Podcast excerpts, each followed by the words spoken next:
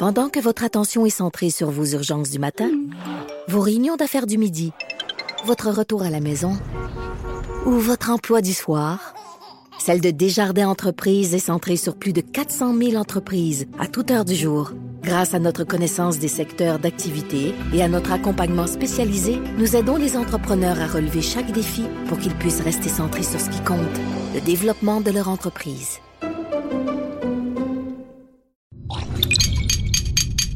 Cube Radio.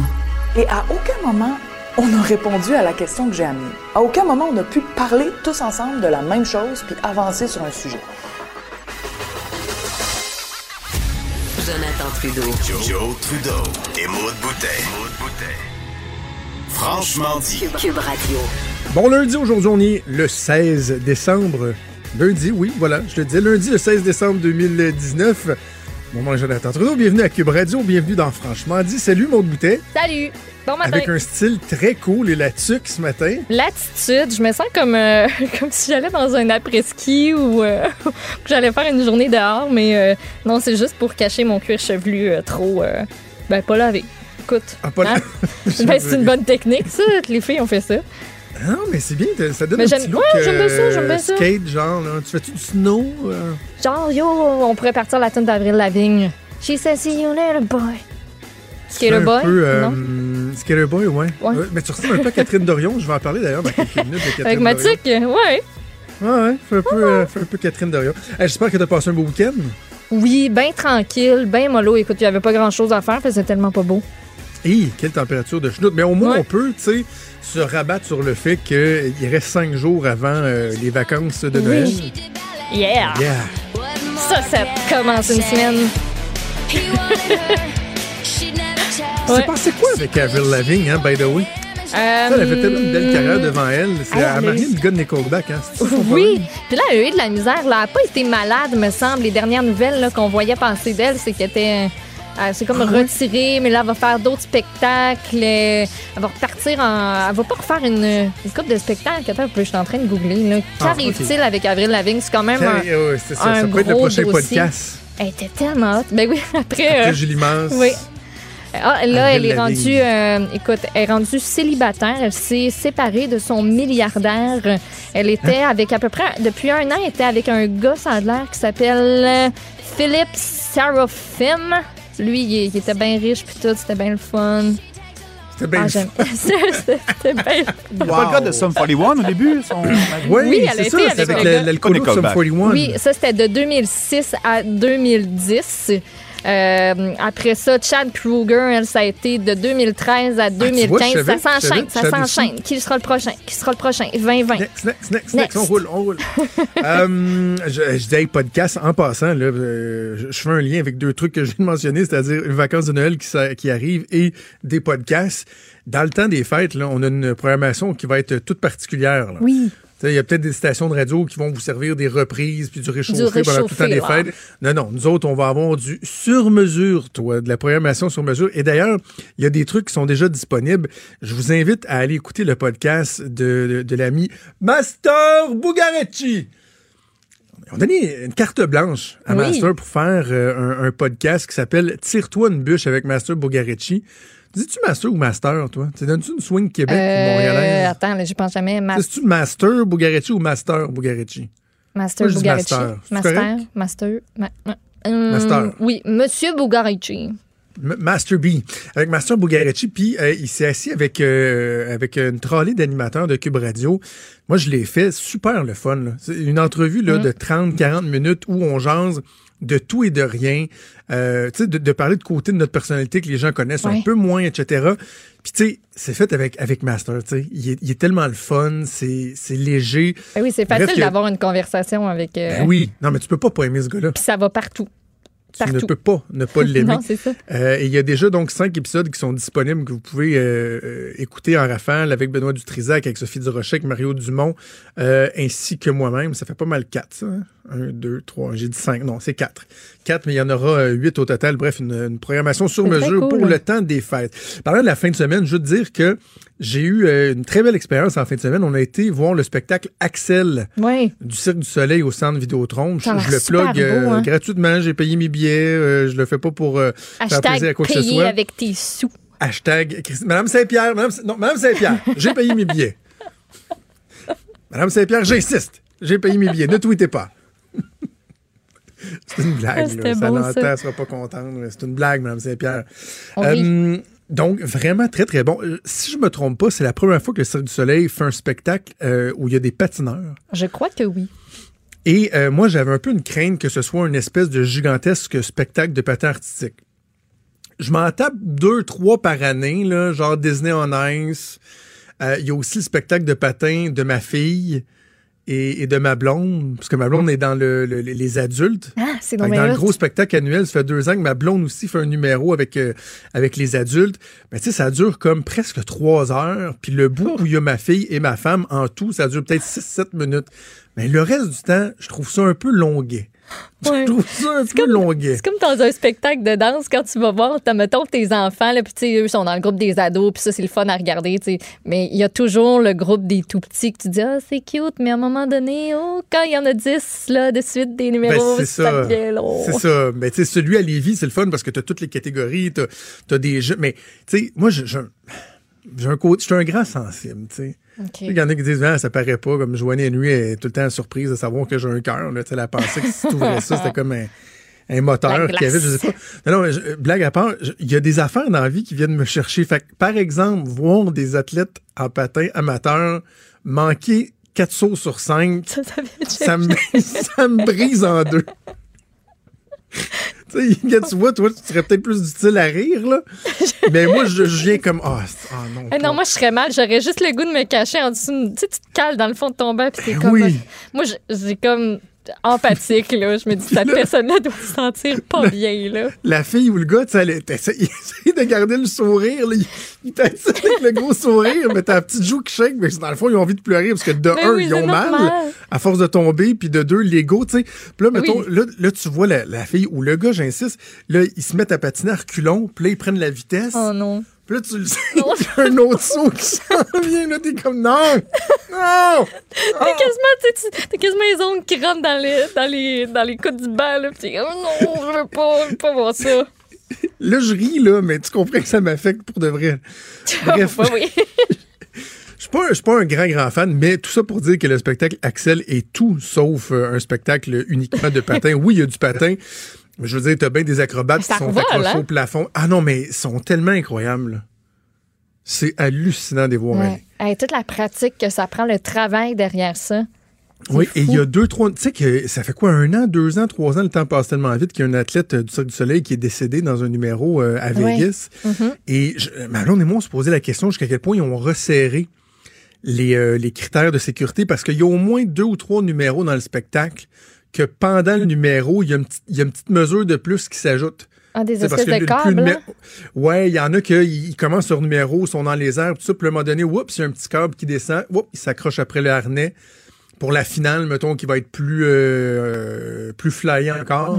Ben, c'est sûr que Euh, tu te remets en question puis que tu peux pas. euh, c'est sûr que tu revires ça dans ta tête puis tu te dis comment ça a pu arriver, premièrement, puis de deux, comment on peut faire en sorte que ça arrive plus jamais parce que c'est terrible? Ben, exact. Puis tu sais, moi, je ça, ça gâche en rien la qualité du spectacle. là.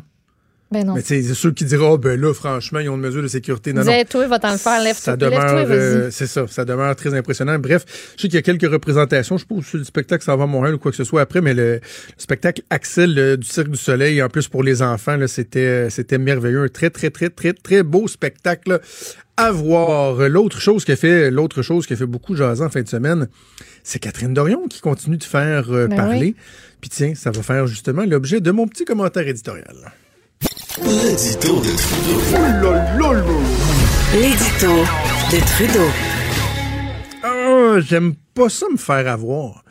J'aime pas ça me sentir floué. Puis la semaine dernière, lorsque euh, dans l'équipe ici à, à Cube, on a vu pour la première fois la vidéo de, Catherine Dorion qui dénonçait un peu l'immobilisme, l'impossibilité à faire avancer des dossiers dans les interpellations à l'Assemblée nationale, on s'est tous dit wow. Quelle démonstration éloquente faite par Catherine Dorion. Moi, je disais, ça, c'est la Catherine Dorion que moi, je veux entendre pas celle qui fait parler d'elle parce que elle, elle s'habille de telle façon ou qu'elle utilise des images du style euh, sniffer de coke. Non, non, moi, ça, je trouve que c'est inutile. Mais Catherine Dorion qui, shake la baraque, qui fait nous questionner sur euh, ce qu'on prend pour acquis, les institutions, les vieilles façons de faire, parfait, moi j'achète ça. Et dans cette vidéo-là, qu'à peu près tout le monde a vu, on a l'impression, parce que euh, j'ai pas regardé encore ce matin, mais vendredi déjà, on avait pété le 1 million de visionnements. Mais dans cette vidéo-là, Catherine Dorion faisait la démonstration que il se passait rien dans l'interpellation. Euh, Bon, Nathalie Roy qui ne répondait pas aux questions. Puis, on va le dire, là, Nathalie Roy euh, avait l'air euh, à côté de ses pompes. Elle avait l'air désorganisée, ne pas vouloir répondre, ça engendrait du sarcasme. On a tous acheté ça. On a tous acheté ça. Et là, ça a pris Nathalie Roy, puis elle l'a bien expliqué d'ailleurs. Vous pouvez aller écouter sur euh, le, balado de- du Trisac euh, le matin, l'entrevue que Nathalie Roy a accordée euh, au collègue Benoît ce matin. Elle a bien expliqué qu'un modèle, elle s'est dit, moi, je n'embarque pas les affaires de médias sociaux, mais un modèle, il y a toujours bien des limites. Donc, elle a mis en ligne deux courts extraits où, clairement, elle répond à la question de Catherine Dorion concernant les chroniqueurs. Puis, je vais y revenir ça dans un instant. Mais finalement, Catherine Dorion avait oublié de nous dire la vérité. Avait oublié de nous dire que Nathalie Roy, même si la réponse ne faisait peut-être pas l'affaire à Mme Dorion, que Nathalie Roy lui avait répondu. Et là, quand, entre autres, le collègue Steve Fortin a fait un blog euh, pour propager la nouvelle euh, en fin de semaine, ben là, elle a répondu Ah, oh, c'est ça, hein? C'est encore les chroniqueurs, là, les chroniqueurs de Québécois qui s'en prennent à moi. J'ai pas dit que Mme Roy n'avait pas répondu là, dans toute l'interpellation. J'ai dit que pendant dix minutes, elle avait pas répondu. Puis tu sais, la réponse, moi je trouve pas qu'elle répondait vraiment à ma question. Ah, parce que ça la réponse, elle faisait pas l'affaire de Mme Dorion. Mais la réalité, c'est que quand on écoute cette capsule-là de 7 minutes, clairement, ce que euh, Catherine Dorion démontre, c'est qu'il n'y a aucune réponse d'aucune manière aux questions qui sont posées. Pourquoi elle ne l'a pas inclus dans sa vidéo, le fait que la ministre avait abordé la question, mais que la réponse n'avait pas fait son affaire? Ça, on appelle ça de la mauvaise foi. On appelle ça de la démagogie. Et c'est exactement ce que Catherine Dorion essaie de dénoncer dans le travail qui est fait notamment par les chroniqueurs. C'est-tu pas assez paradoxal? Tu sais, est-ce, qu'il y aurait moyen d'avoir un peu de cohérence, peut-être, Mme Dorion? Et l'autre chose, c'est que Nathalie Roy disait que de par la campagne de désinformation menée par Catherine Dorion, elle avait re- reçu des, quoi, des dizaines ou des centaines peut-être de messages agressifs, hargneux, haineux, des messages souhaitant la mort de la ministre. Et au même moment, la collègue de Catherine Dorion, Christine Labrie, députée de Sherbrooke, dépose une plainte à la police parce que Christine Labrie, c'est elle qui a lu des messages en, en chambre à l'Assemblée nationale démontrant à quel point les femmes étaient, faisaient l'objet d'attaques qui étaient euh, euh, dures, qui étaient inacceptables. Le même jour qu'elle dépose une plainte à la police, on apprend que Nathalie Roy, à cause de la désinformation effectuée par Catherine Dorion, a reçu elle-même des, euh, des commentaires haineux, voire même des menaces. C'est assez gênant. C'est assez gênant. Est-ce qu'un jour on va voir la fin, le bout de la manipulation de Catherine Dorion pour faire parler d'elle, pour se victimiser? Parce que là, encore hier, elle se victimise dans la réponse qui est mise de l'avant, qui a été partagée par Nathalie Roy, par Steve E. Fortin, Catherine Dorion trouve le tour de se poser en victime de tout ça. À un moment donné, il va falloir arrêter d'acheter ce que Catherine Dorion tente de, de nous vendre. Et je vais mon commentaire sur, sur le fond, parce qu'on parle très peu du fond. Cette fameuse question du euh, crédit d'impôt, le plan d'aide aux médias, et à savoir si le crédit d'impôt pour la masse salariale devrait s'appliquer uniquement aux journalistes ou s'appliquer également aux chroniqueurs. Catherine Dorion, là, c'est un cheval de bataille. Ce serait donc bien épouvantable qu'un méchant chroniqueur, un mal intentionné qui dit du mal d'elle de Québécois, euh, son salaire soit en partie subventionné ou qu'il y ait un crédit d'impôt pour le salaire qui lui est versé. Est-ce que Catherine Dorion oublie de dire, pourtant elle a été blogueuse au Journal de Québec, au Journal de Montréal, c'est que chez Québécois, parce qu'on va le dire, c'est Québécois qu'elle vise. Parce qu'il y a les bons chroniqueurs puis il y a les moins bons chroniqueurs. Ça, il faudrait que Mme Dorion nous l'explique aussi. Mais chez Québécois, la quasi-totalité, ou sinon la totalité, je vais dire quasi juste au cas où il y a des, cas qui m'échappent, mais la quasi- quasi-totalité, voire la totalité des chroniqueurs, sont tous des pigistes. Elle n'a pas de salariés. Ça ne s'appliquerait pas aux chroniqueurs. Ceux et celles que Catherine Dorion n'aime pas voir, qu'elle souhaiterait ne pas voir publiées dans les pages du journal, parce que leur opinion, hum, ça va pas toujours dans sa faveur, ben ils sont pas salariés. Nous sommes tous des pigistes, là. Que ce soit euh, Richard, que ce soit moi, que ce soit Joseph Facal, que ce soit Steve Fortin, que ce soit Mme Bombardier, que ce soit Sophie Durocher. Nous sommes des pigistes. Fait que ça s'appliquerait même pas à nous. Les seuls à qui ça s'appliquerait, c'est les chroniqueurs de la presse plus et semble-t-il du nouveau modèle qu'on veut mettre de l'avant chez Groupe Capital Média. Donc, quand même assez particulier, là. Elle veut dénoncer l'importance des chroniqueurs chez Québécois alors que d'aucune façon, ce crédit-là s'appliquerait aux chroniqueurs de Québécois car ils sont des pigistes et ne sont pas des salariés. Donc, non seulement sur la forme, Catherine Dorion divague, mais même sur le fond, on peut se questionner sur la pertinence de son intervention. Pendant que votre attention est centrée sur vos urgences du matin, vos réunions d'affaires du midi, votre retour à la maison ou votre emploi du soir, celle de Desjardins Entreprises est centrée sur plus de 400 000 entreprises à toute heure du jour. Grâce à notre connaissance des secteurs d'activité et à notre accompagnement spécialisé, nous aidons les entrepreneurs à relever chaque défi pour qu'ils puissent rester centrés sur ce qui compte, le développement de leur entreprise.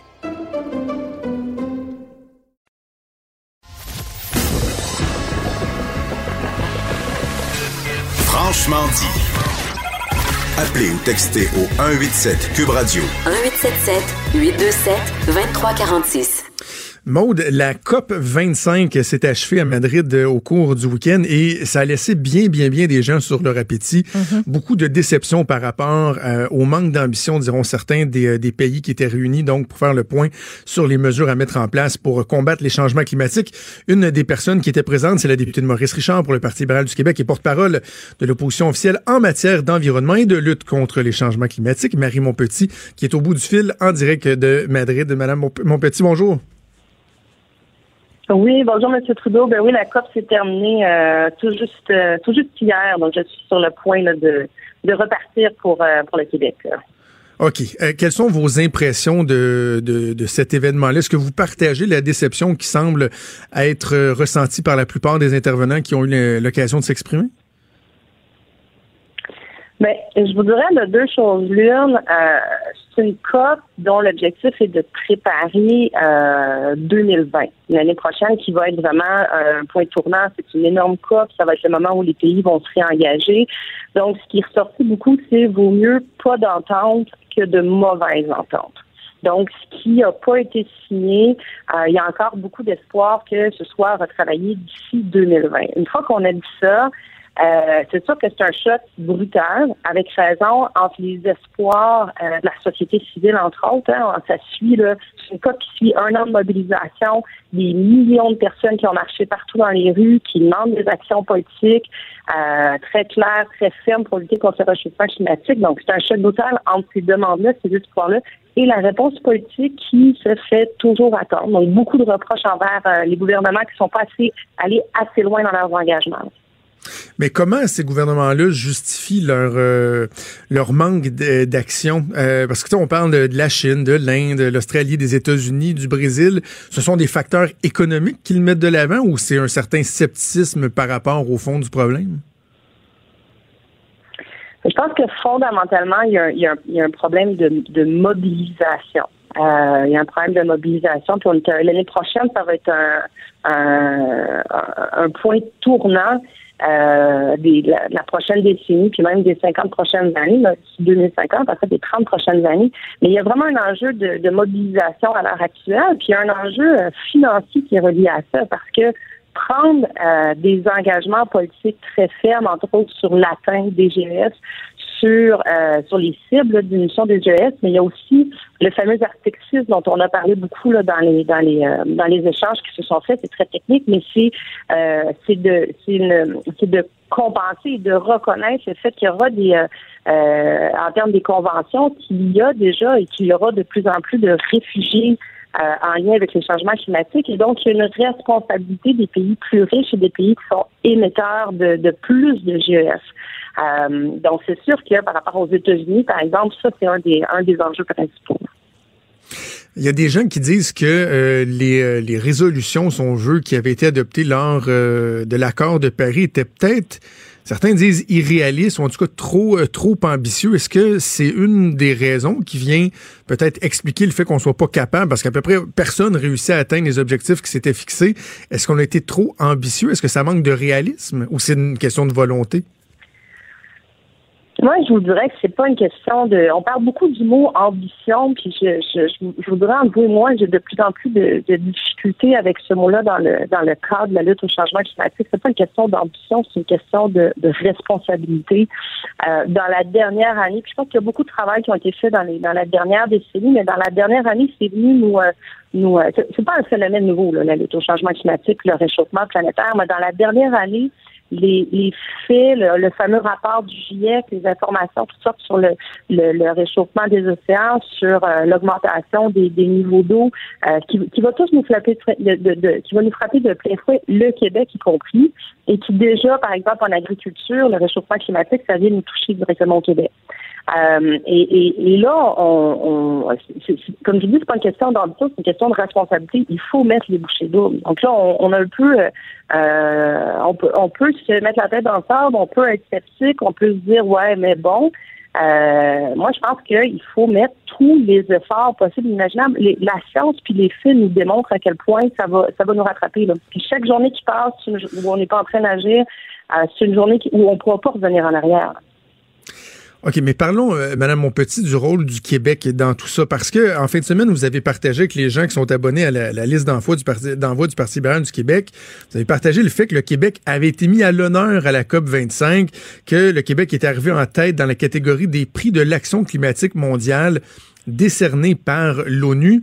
Donc, comment juge-t-on la performance du Québec? Parce que vous et les autres partis d'opposition et d'autres groupes êtes très critiques à l'endroit de l'action du gouvernement Legault, mais que je sache, ils ne sont pas revenus en arrière euh, par rapport à ce que vous, vous avez fait. Donc, comment on la qualifie, l'action du Québec en ce moment?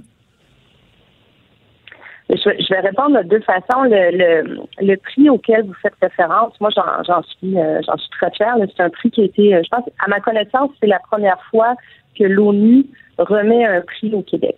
Donc, c'est un prix qui a été euh, remis pour une initiative qui a, été, qui a été mise en place en 2016 par le premier ministre Philippe Couillard, qui est un prix de coopération climatique.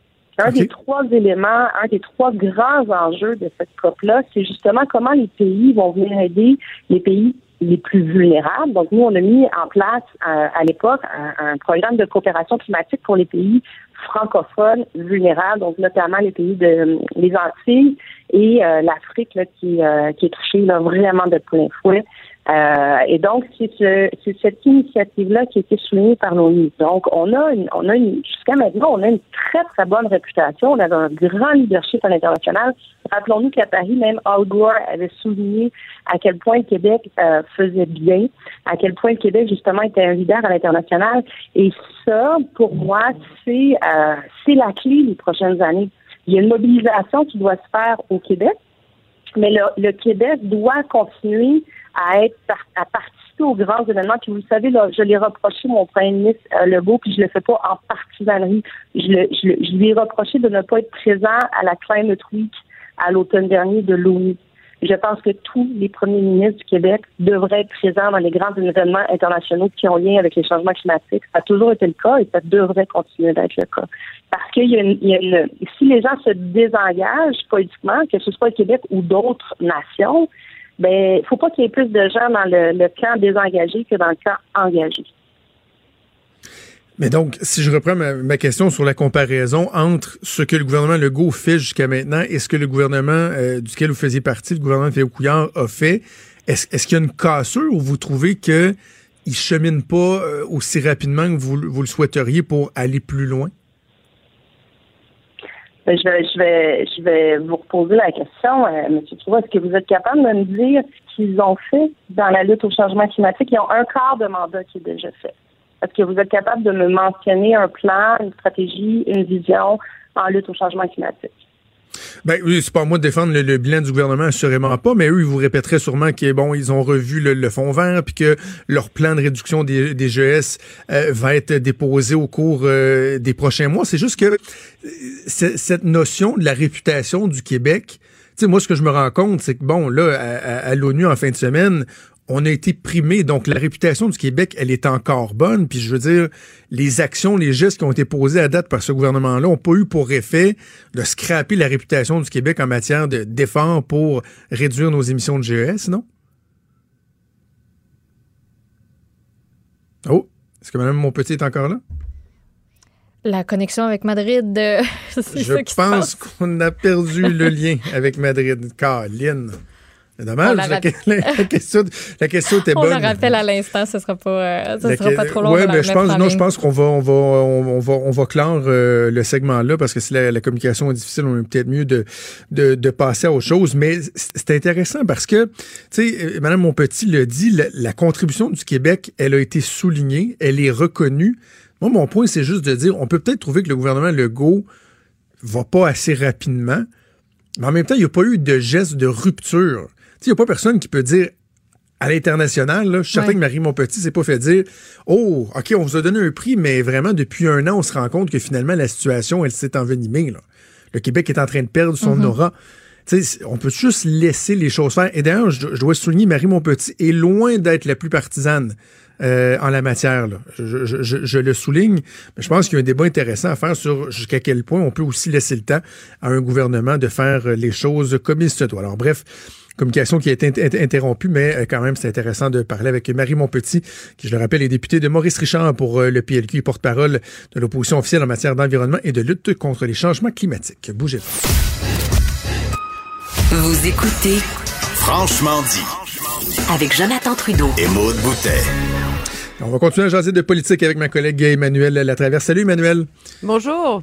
Euh, on a l'impression que le, politique, euh, tranquillement, pas vite, s'en va en vacances avec euh, bon la session qui s'est terminée ici à Québec, la petite session parlementaire au fédéral qui s'est achevée, mais c'est quand même pas fini. Dès aujourd'hui, il y a Bill Morneau, le ministre des Finances, qui va y aller de sa mise à jour économique. Oui, bien habile hein, de le faire une fois que la Chambre des communes ne siège plus. Euh, on blâmera le calendrier euh, comprimé. Il faut s'attendre, souvent les mises à jour économiques, là, on l'a vu à Québec par exemple euh, le mois dernier ou souvent à Ottawa, là, ça se transforme carrément en mini-budget. Hein. Dans le contexte actuel, c'est pas à ça que la plupart des analystes s'attendent. Là. Pourquoi? Parce que euh, le gouvernement a quand même un énorme déficit là, de 26 milliards de dollars, donc il nage pas dans l'eau, dans, dans l'argent là, à distribuer des bonbons avant terme. Et surtout, euh, il, est en, c'est vraiment l'occasion de jeter les bases du portrait financier en vue des négociations qui s'en viennent. Et il y en a beaucoup des négociations là. Ce gouvernement-là donc va devoir écrire son premier budget qui devra tenir compte des demandes de l'opposition, euh, faire des ajustements et il y a des gros items très très coûteux là. Bon, il y a la fameuse euh, euh, baisse d'impôts qui a été annoncée la semaine dernière, mais les bases d'une assurance médicaments, bonifier les pensions, etc. Mais à très, très, très court terme, ce portrait de l'état des finances publiques est essentiel pour le gouvernement dans ses négociations avec les provinces. Les provinces, on l'a vu, là, qui demandent une bonification du financement de la santé. L'Alberta, en particulier, qui demande une, un paiement rétroactif là, à ce qu'on appelle le Fonds de Oui. stabilisation fiscale. J'aimerais tellement qu'il y ait un nom plus simple pour monsieur, madame, tout le monde, mais qui est un genre de mécanisme qui permet de compenser une province qui vit un choc économique dont les qui ne se reflète pas dans la péréquation. Le problème, c'est que ce, ce programme-là n'a pas été modulé depuis, je pense, les années 80. Et donc, euh, c'est 250 millions là, qu'a reçu l'Alberta. On s'entend, c'est des pinottes, là. Ah oui. Alors, M. Kenny demande un paiement rétroactif de 2,4 milliards de dollars. On s'entend que c'est utile hein, de faire un portrait des finances publiques pour un peu euh, remettre tout le monde sur le même pied d'égalité, avoir des munitions pour tempérer les ardeurs des provinces. Je voudrais que le plus important, bon, il y a les chiffres de la mise à jour qui sont intéressants, mais objectivement, le vrai débat, il va être demain. Parce que c'est demain que rencontre que M. Morneau a sa fameuse rencontre annuelle avec les ministres des Finances des provinces. Mhm. Et c'est là que la vraie négociation euh, va commencer pour le gouvernement. Là.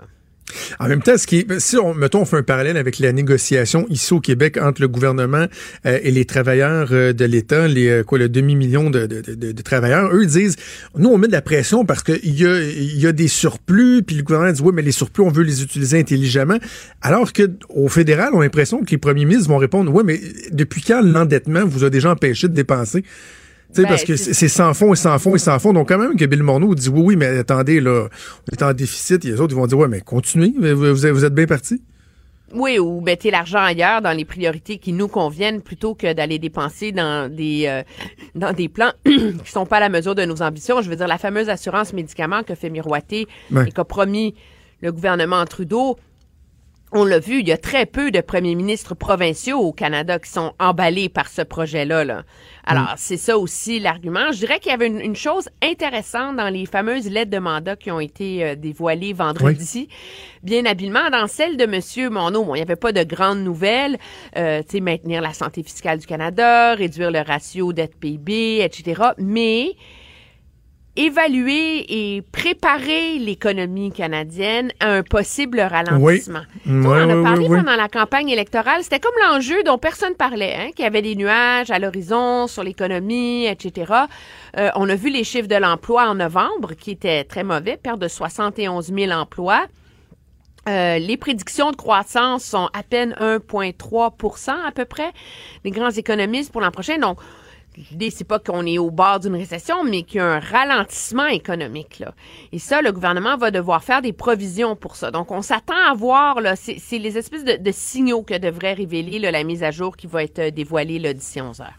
OK, on va suivre ça. Et pendant ce temps-là, ben, la course au Parti conservateur est pas nécessairement, en tout cas pas officiellement débutée, mais déjà, il y a, il y a des rebondissements. Là. Ca- Caroline Mulroney, qui était pressentie, a confirmé rapidement dans les 24 premières heures, suivant l'annonce euh, d'Andrew Scheer, qu'elle ne serait pas de la partie.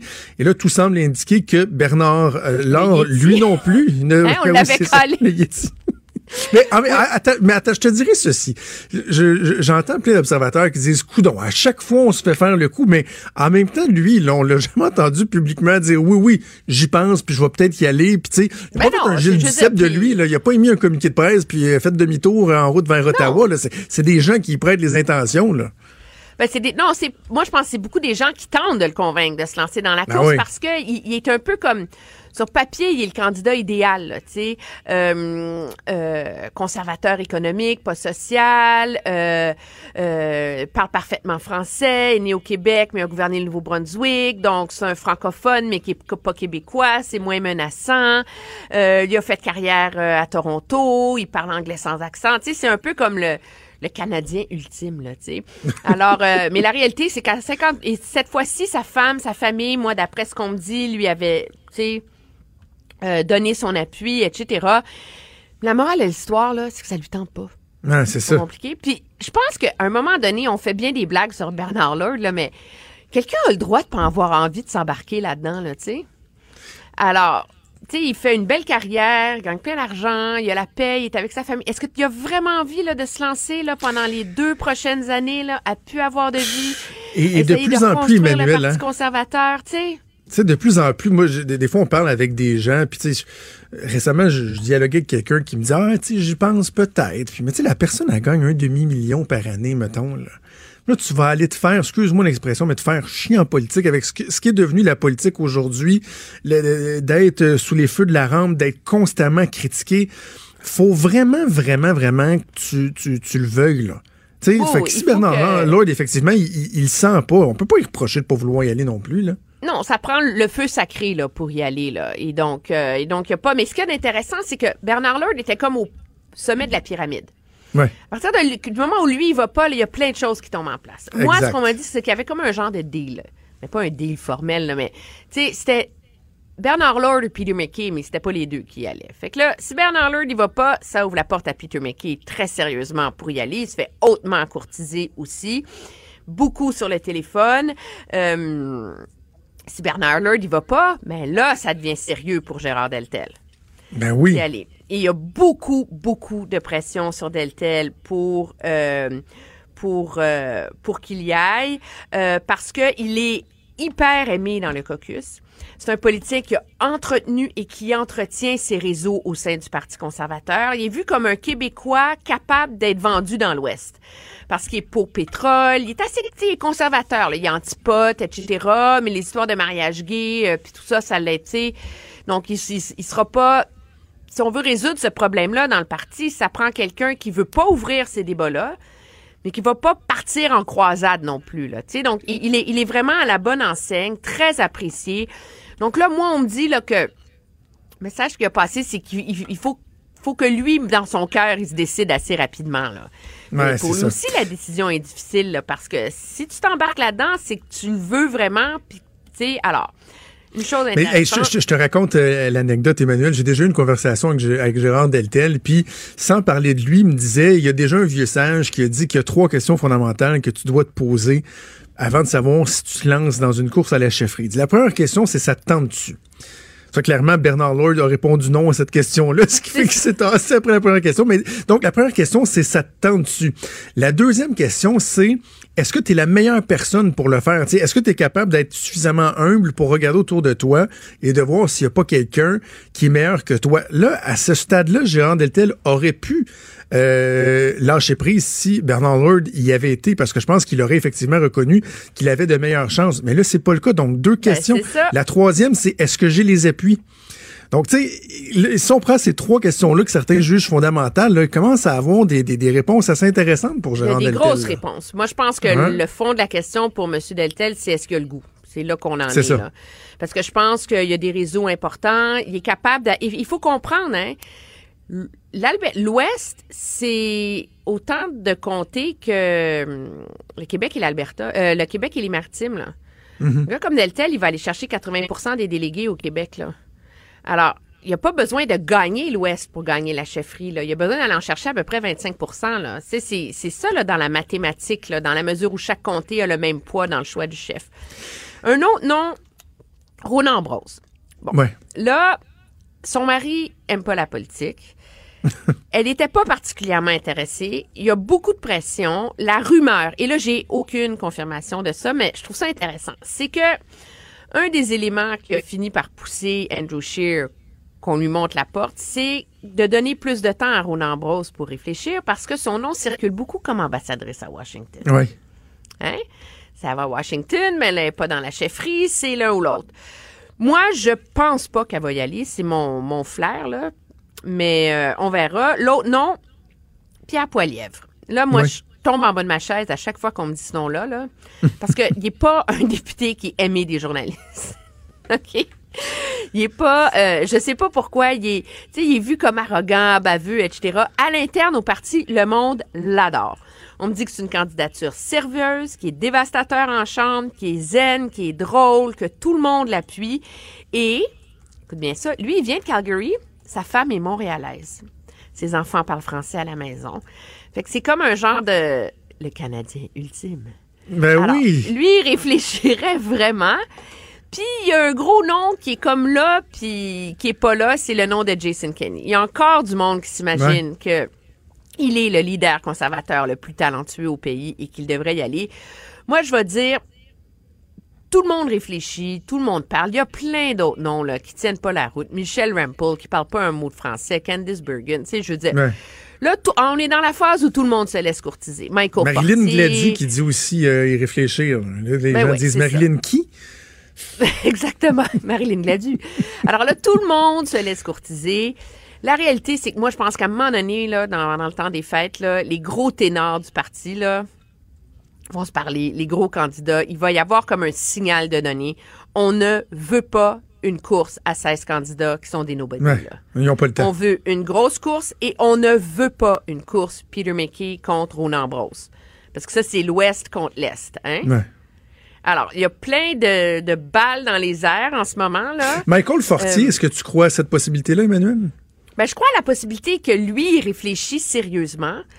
Euh, par ailleurs, il n'est pas vu comme quelqu'un qui a des particulièrement gros réseaux dans la structure actuelle du parti, surtout au Québec. Il faut comprendre que c'est un, parti qui n'a pas de grosses racines au Québec, hein, qui a beaucoup essayé de se construire. La seule organisation qu'il y a en place en ce moment, c'est l'organisation, objectivement, là, qu'Alain Reyes a montée. Là. Oui. Et elle repose aussi sur les réseaux de quelqu'un comme le sénateur Léo Sakos, Claude Carignan, tu comprends-tu? Mais c'est la même talle de monde, là, ça, là. Alors, la personne qui va gagner le Québec, c'est la personne qui va gagner la- l'appui de ces organisateurs-là, là. Comprends-tu? C'est un peu Ouais, comme ouais, ça que, que ça va marcher, là. En tout cas, de la façon dont moi je le lis à l'heure où on se parle, tout peut changer. Et donc, euh, en tout cas, ça joue du coude et ça joue du téléphone en fin de semaine. Il y a même des Oh, députés qui se sont fait dire par leur épouse, mets-le à off, là. Sinon, là, ça va mal aller. Les- hein, tu peux prendre une heure de break, là. Ça va faire le. Mais, en, mais en même temps, tu sais, moi, pour avoir été en politique, euh, à l'époque où j'étais en politique, il n'y a pas eu de course à la chefferie, mais lorsqu'il y a des choses en ébullition de même, là, tu sais, par définition, quand tu fais de la fou. politique, t'aimes ça aussi patiner un peu. Et là, c'est le fun, là, le téléphone. Et puis toi, tu penses qu'il va se passer quoi? Tu sais, comme quand il y avait des remaniements ministériels, par exemple, là, tout le monde y va de ses suppositions. Puis tu sais, quiconque aime la politique aime ces périodes-là quelque part, là. Oui, oui, titiller quelque chose. Non, non, c'est sûr que ça va être, euh, ça va être une. Mais ça- moi, je pense que ça va être une semaine. La réalité, c'est qu'il faut que les choses bougent assez vite là, Ouais. dans le parti. Moi, je pense que ça va être dans les, dans la semaine, on va continuer à avoir des signaux là, sur le monde qui y vont, qui y vont pas, pour vraiment que ça se clarifie là, comme de l'eau de roche en début d'année 2020. OK, parlons de François Legault euh, un instant. Je, sais qu'il avait déjà abordé cette question-là, mais ça, refait surface dans l'actualité en fin de semaine. Euh, François Legault qui dit que, bon, il n'a pas nécessairement l'intention de terminer un deuxième mandat, que oui, il veut aller chercher un deuxième mandat, mais que, à quelque part, vers la moitié de ce mandat-là, commencerait à, préparer sa sortie. Euh, Est-ce que tu trouves ça surprenant comme affirmation d'un- premier ministre qui est en, fonction, qui est en, place depuis un an à peine? Non, pas vraiment. Pas dans le cas de M. Legault. faut se rappeler que M. Legault, quand il est revenu en politique pour la Coalition Avenir Québec, il voulait faire 10 ans, mais là, ça lui a pris 7 ans à se faire élire. Fait que, il était un peu coincé, là. Alors là, euh, moi, l'idée de dire je fais un mandat et demi, tu sais, je fais un mandat, je me fais réélire, puis, tu sais, je prépare la, la succession, c'est une façon de maintenir la pression sur son gouvernement, sur son équipe que lui est venu en politique pour faire une chose, c'est les réformes. Qu'il a en tête, il veut les faire, puis après ça, ça va être terminé. Ce que je trouve assez drôle, c'est quand il dit que, tu sais, il veut pas en faire une carrière. Je regardais les chiffres, 10 ans au PQ, Mais là. 7 ans comme député à la CAQ, puis là, mettons 6 ans comme premier ministre.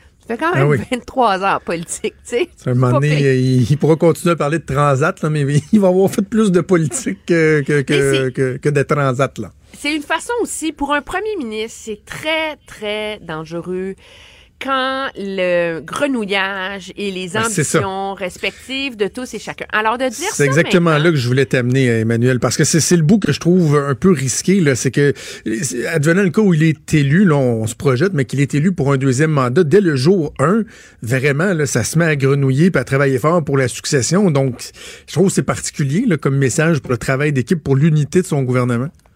Ben, il faut voir.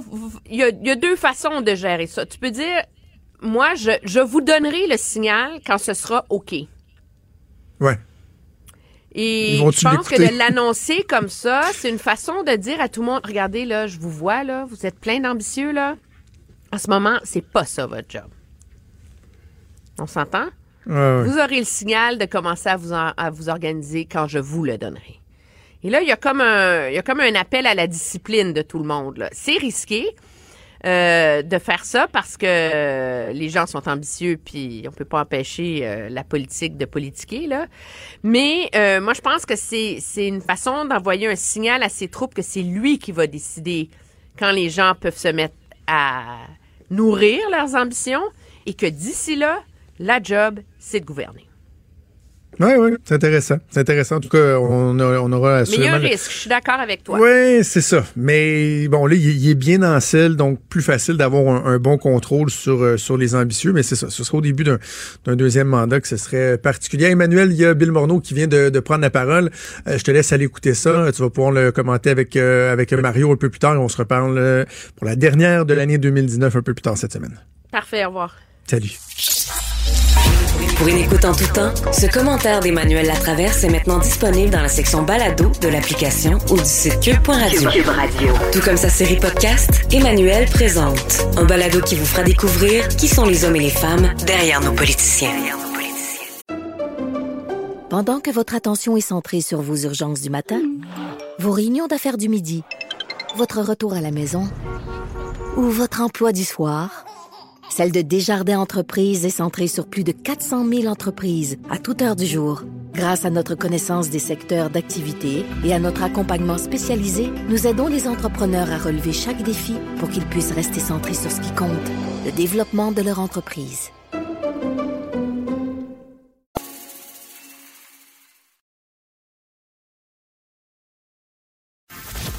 Franchement dit. Jonathan Trudeau. Et Maude Boutet. Appelez ou textez au 187 Cube Radio. 1877 827 2346. Cube Radio. Cube Radio. Oh, j'ai hâte de parler à notre invité. Moi aussi, parce que là, là, j'ai plein de questions. On a, on a plein de questions, puis il y a plein, pris. il y a plein de domaines différents euh, à aborder par rapport à l'étiquette. Puis je disais à Richard Martineau euh, dans, dans le croisement qu'on fait de nos deux émissions, j'ai à la limite, il y a des gens qui disent, ils peuvent dire ah bon ouais, à ce temps-ci de l'année, une entrevue sur l'étiquette, mais en même temps, ce qui est particulièrement intéressant, c'est que toutes cette question, ces questions-là évoluent de plus en plus, entre autres avec les nouveaux médias, etc. Puis je pense que c'est très, très, très intéressant et fort pertinent de se pencher sur la question puis de voir, ben, est-ce qu'il y a des choses qu'on doit revisiter dans la façon de, de faire, la façon de se comporter? C'est c'est ce qu'on va faire avec euh, une spécialiste de l'étiquette. Elle est ég- également auteure du site web étiquettejulie.com, Julie Blécomo, qu'on rejoint en ligne. Bonjour, Julie. Bonjour Jonathan, bonjour Maude. Allô? Jonathan, je vous donne une belle étoile tout de suite parce Oui. que vous avez reconnu que l'étiquette évolue. La majorité des gens s'imaginent que c'est quelque chose du passé, né, petit doigt en l'air, euh, seulement pour euh, la famille royale, le protocole, mais l'étiquette, c'est vraiment, c'est ce que collectivement la société trouve approprié. Alors, il n'y a pas de code secret. Là. Les spécialistes de l'étiquette, on se retrouve pas une fois par année, puis on dit, bon, ben, on va faire ci, on va faire ça, puis on va donner des étiquettes d'étiquettes pour ci et ça. C'est pas comme ça que ça fonctionne. C'est une évolution des mœurs. C'est tout simplement ça. Exactement. Puis ici, mettons avant, puis ça veut pas dire que la question est la plus pertinente, mais si avant on se posait ben, la question, par exemple, au niveau de l'étiquette, de quel côté le couteau à bange doit le mettre, euh, couteau tran- côté tranchant vers l'intérieur ou l'extérieur, là, on est rendu tu sais, dans d'autres questionnements, comme par exemple, je vais aller de ma, ma première question, Julie, tout de suite, tiens, euh, dans un party de famille, une, une réunion de famille, la personne, par exemple, qui lâche pas son sel, parce que ça, ça existait pas là, il y a 10 ans, là, le problème des téléphones intelligents, puis de la personne qui fait juste regarder son Twitter, son Snapchat, son Instagram, Est-ce qu'on peut lui dire d'arrêter de, de, de consulter son téléphone, de lâcher son téléphone, ou tu sais, il faut faire attention puis la- laisser les gens à- à- être libres de faire ce qu'ils veulent? Oui, ben, premièrement, le, le couteau, là, les gens peuvent aller sur mon site web, le ressources gratuites, là, ils peuvent imprimer, puis toute la famille peut mettre la table, puis ça, ça n'a Parfait. pas changé. Pour les cellulaires, on connaît notre monde, les cellulaires, les appareils intelligents. Ma meilleure recommandation, là, puis ça se fait régulièrement partout, c'est d'avoir un beau panier ou une boîte, on recycle, on met un petit- une petite affiche dessus. Cette année, on fait les souvenirs les yeux dans les yeux et non les yeux au fond de tête. Parce que le fond de tête, parce que on est baissé vers le bas. Puis oui, Jonathan, c'est possible de faire des rappels à l'ordre. Alors on peut dire, bon ben, OK, on se rassemble tout le monde là, on fait euh, la photo de famille, l'ego portrait, on va Instagrammer la belle table, etc. Puis après, on met la technologie de côté. Puis ceux et celles qui vont avoir les doigts allongés dans le panier, dans la boîte recyclée, vont faire partie, vont être recrutés, pas pour les Canadiens, mais bien pour l'équipe de la vaisselle. J'aime ça. J'aime ça. Mais tu sais, Julie, euh, avec l'humour, là, euh, il y a, je- ben, en fait, j'allais dire tout peut se dire non. Je pense qu'il y, a- il y a des zones où on doit pas, euh, on doit pas aller. Mais je, tu sais, comme, comme de dire à quelqu'un de lâcher son sel, il y a moyen de, de faire une blague, de rendre ça un, Ben oui, un peu puis humoristique, puis pas, pas, pas y donner un char de bêtises non plus, là, mais passer le message quand même poliment. Oui, passer le message poliment. Puis une des façons, là, quand vous, vous arrivez à table, si vous êtes l'autre, l'hôtesse, ou vous connaissez votre voisin de table qui est encore, encore en train de pitonner, vous dites, bon, ben, euh, je vais mettre mon téléphone en mode poli.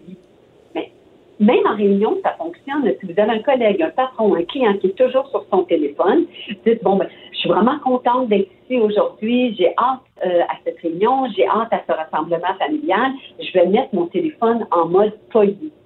Alors, qu'est-ce que l'autre personne va faire instinctivement? Va faire la même chose. Ben oui. Va réciproquer.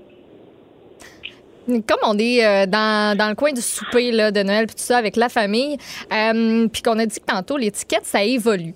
Est-ce que c'est dans les sujets qu'on peut aborder autour de la table, c'est-tu rendu correct de parler de politique? Y a-tu des affaires dont on peut encore pas parler parce que là ça va faire un fret un gros malaise? Ouais, euh, Maude, euh, vous êtes sur une bonne piste. Là. On devrait pouvoir parler de tout, puis on sait, euh, des fois c'est plus difficile. Euh, puis les choses, généralement, je dis bien généralement, éviter sont les parcs. P pour politique, comme l'a dit Jonathan, A, argent, R, religion, euh, c'est religion, pardon, que Jonathan a Oui. dit. Euh, c'est, puis ça, là, même si c'est très fascinant, la culture, des fois, ça pourrait être à éviter. Puis F, c'est pour sexe, sexualité ou les sports, parce que... Mais là, on parle de quoi d'abord? Exactement. Alors, ce qu'on fait, c'est qu'on approche les sujets de conversation d'une perspective de curiosité. Puis, on devrait toujours être prêt à dire, bon, ben là, si vous le voulez bien, on va se mettre d'accord d'être en désaccord. Puis, on va vraiment remettre l'accent sur la table des traditions du temps des fêtes. Puis, oui, on devrait arriver avec des sujets de conversation qui sont plus neutres. Mais quand c'est quand on se met à parler moi, puis toi, ton, si, mon, là, là, qu'on est en confrontation, c'est là que ça dérape. Il faut pas oublier, Julie, que l'alcool euh, agit comme une espèce d'accélérant, là, parce que les, les, les fameux parcs, j'ai l'impression que souvent, on peut prendre les mêmes personnes qui vont euh, qui vont chicaner dans un souper de famille à Noël, les installer dans un café un dimanche après-midi, puis probablement qu'ils seraient capables de discuter de façon plus raisonnable de politique ou de religion, mais faut être conscient aussi que euh, avec l'alcool, des fois les abus, tout ça, ça nous met dans des dispositions où euh, c'est plus facile de, de, de, de, de, la situation plus plus facilement tourner au vinaigre. Oui, vous avez tout à fait raison. Puis on a une responsabilité à cette dose d'hôtesse, premièrement au niveau de la sécurité. hein. Que tous nos invités Oui. puissent retourner à la maison en sécurité. On connaît tous les trucs. Euh, Il y a plein euh, de choses qui sont disponibles. Il y a Nero, il y a Uber, il y a des taxis, il y a peut-être des jeunes adultes qui ont commencé à conduire, louer un autobus scolaire. Alors oui, et aussi d'offrir régulièrement de, l'eau, puis faites-la attrayante, cette eau-là. Mettez des tranches de pommes, des, des canneberges dedans, faites souvent des services. Et oui, effectivement, l'alcool est un facteur. OK, continuons dans euh, l'aspect des, euh, des mœurs qui ont changé un peu euh, et parlons des plus l'aspect party de bureau et tout ça et toute la question de la prise de photos. On a l'impression qu'avant, euh, bon, s'il y avait des gens qui prenaient des photos, t'as des, des collègues qui sont un peu sur le party, bon, c'était pas plus grave que ça. À la limite, ça faisait des, des souvenirs dans la collection personnelle de la personne. Mais aujourd'hui, ces photos-là, souvent, vont se ramasser sur les médias sociaux. Est-ce qu'on devrait éviter de prendre des photos dans, dans, dans des rassemblements avec des collègues de bureau? Ça se fait de plus en plus. De plus en plus, les gestionnaires, les propriétaires euh, encouragent les employés, l'équipe à prendre quelques photos. Que, euh, on fait la photo de groupe, la photo de famille qu'on appelle. On met ça sur les médias sociaux et ensuite on demande aux gens de mettre la technologie de côté. Euh, Il y a de Brett, un organisme international d'étiquette au-delà de 200 ans. Et euh, ils ont été demandés par Messenger, par fa- Facebook. Tu vas aller voir sur mon site web. Il y a une étude complète qui a été faite et un des plus grands irritants des gens, c'est de transférer des messages, des photos sans avoir donné leur accord. Alors, Ah oui. c'est un fait. Alors, c'est pas permis de prendre des photos à gauche, à droite, puis d'envoyer ça par Messenger à ses amis, à sa famille ou peu importe, euh, sans avoir demandé la permission. D'ailleurs, les, euh, les euh, groupes de messages texto, les groupes Messenger, souvent même dans le cadre d'un party de Noël, en, en vue du party à venir ou par la suite, après le party, souvent il y a des groupes de discussion, puis là, les gens échangent, font des commentaires. Ça aussi, il faut être prudent. Là. oui, oui, parce que ça ne pas le temps d'écrire quelque chose comme Ah, ben l'après-party se continue, demain je cale tellement malade. Puis là, à partir du moment où on appuie sur Envoi, puis ça, c'est une des consignes du guide de Brett, hein, une des consignes de connaître son public. Parce que là, au moment où on pèse Envoi, puis ça nous est arrivé à tous, là. des fois, on pèse sur Envoi, puis là, oh, bye bye. On se rappelle que patron, patronne fait partie du groupe.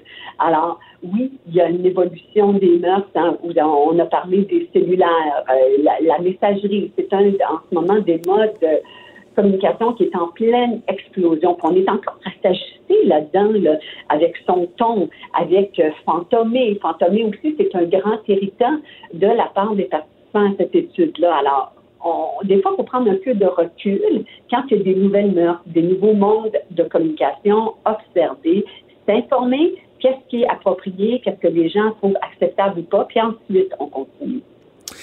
Julie, quand on est dans un party de bureau ou même un, un ou également un party de famille, lorsqu'il y a bien, bien des gens, lorsqu'il y a une bonne foule, quand on décide que euh, notre soirée est terminée, qu'on décide de quitter, est-ce que on doit privilégier la méthode je me sauve en voleur comme moi j'ai tendance à faire parce que tu veux pas que les gens disent ah tu t'en vas déjà ou quoi que ce soit, puis là tu dis ben, à la limite à une personne hey je m'en vais salut ou faudrait par politesse prendre le temps de saluer à peu près tout le monde qui est présent et que tout le monde euh, soit conscient de notre départ. Est-ce qu'il y a une, une norme à respecter? Oui, la norme à respecter. Si vous souhaitez quitter en volant, vous allez voir votre supérieur, vous allez voir l'organisateur, vous annoncez. L'autre.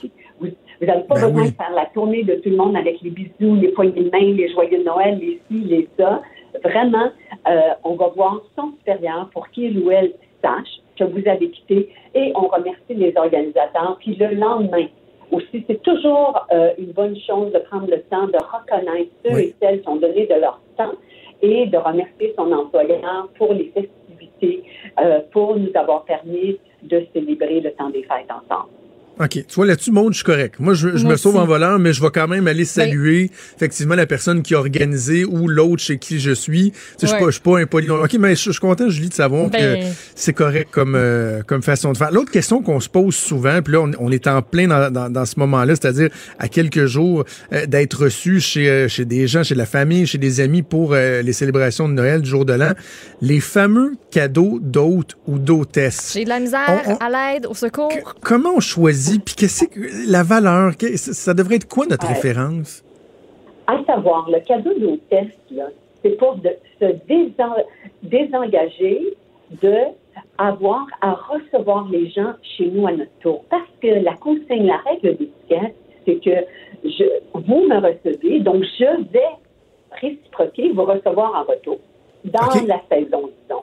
Mais là, la vie va vite et tout ça. Alors, en reconnaissance de l'investissement de- du temps, en reconnaissance de l'invitation pour me désengager, j'offre un cadeau d'hôtel. Typiquement, pour une soirée, on parle de 20-25 dollars. Et la fameuse bouteille de vin, elle est à déconseiller, à Hein, moins que ça? repas partage. Oui, oui, j'avais beaucoup de Ah, ben voyons qu'est-ce qu'elle dit là.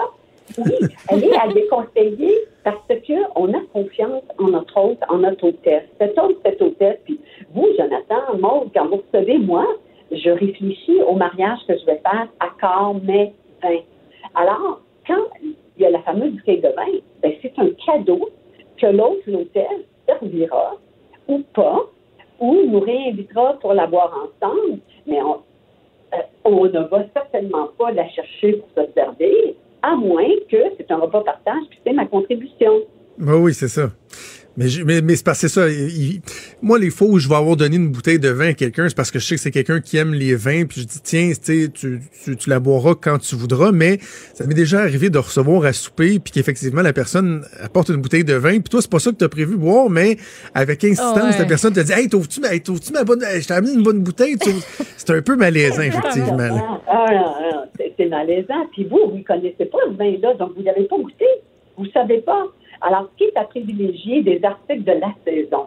Quand on c'est l'été, euh, barbecue, des accessoires pour le barbecue, euh, un- une plante là ou euh, tout simplement là, un pot avec des herbes fraîches, tous les condiments, là, les huiles, les vinaigres, des produits du terroir, des choses qui vont avoir une date d'expiration, là, où est-ce que les choses vont être périmées, parce que c'est pas nécessairement des choses qui vont vivre chez les gens, à moins de bien les connaître, de bien connaître euh, leur décor.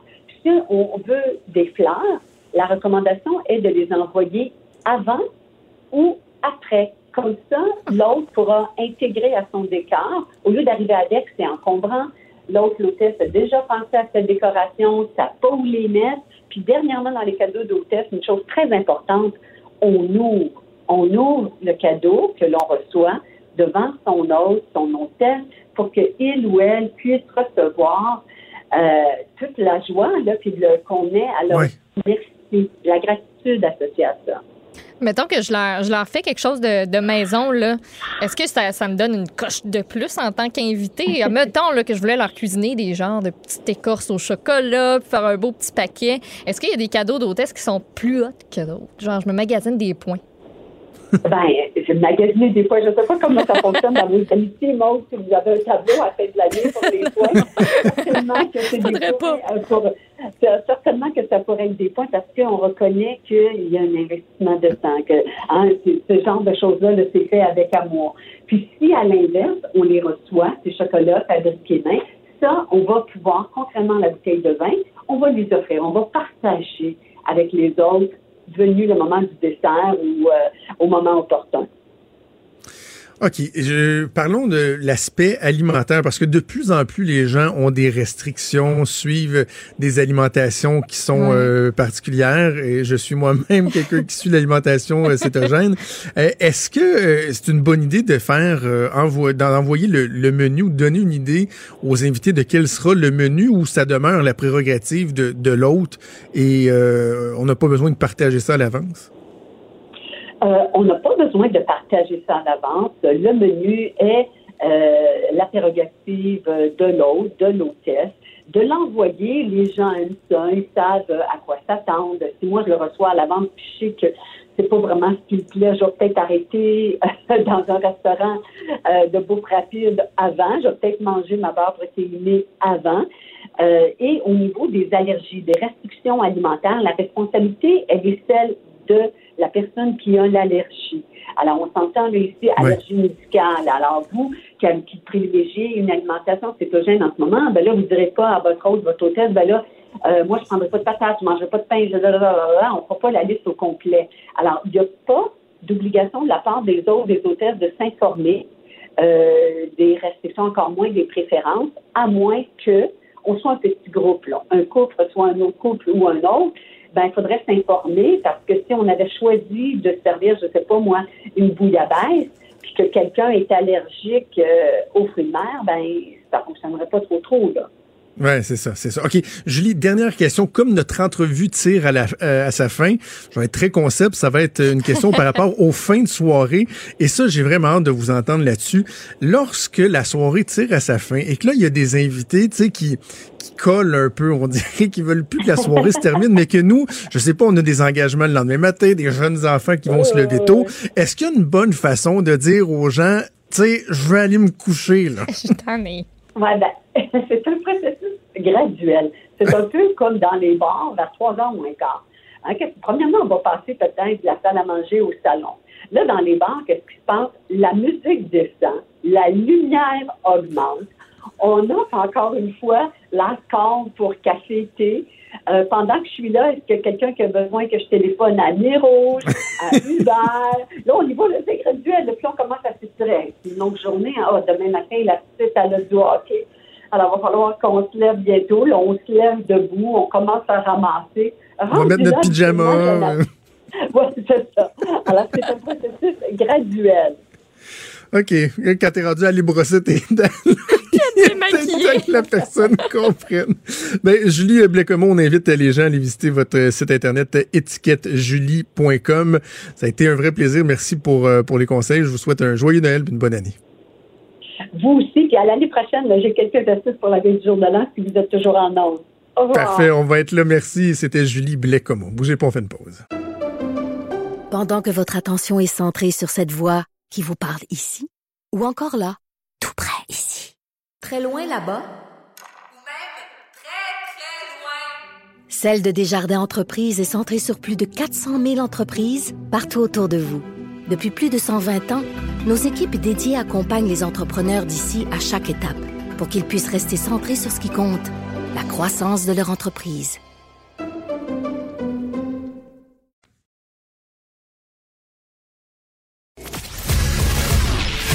Il est franc et nuancé. Jonathan Trudeau. La politique lui coule dans les veines. Vous écoutez Franchement dit.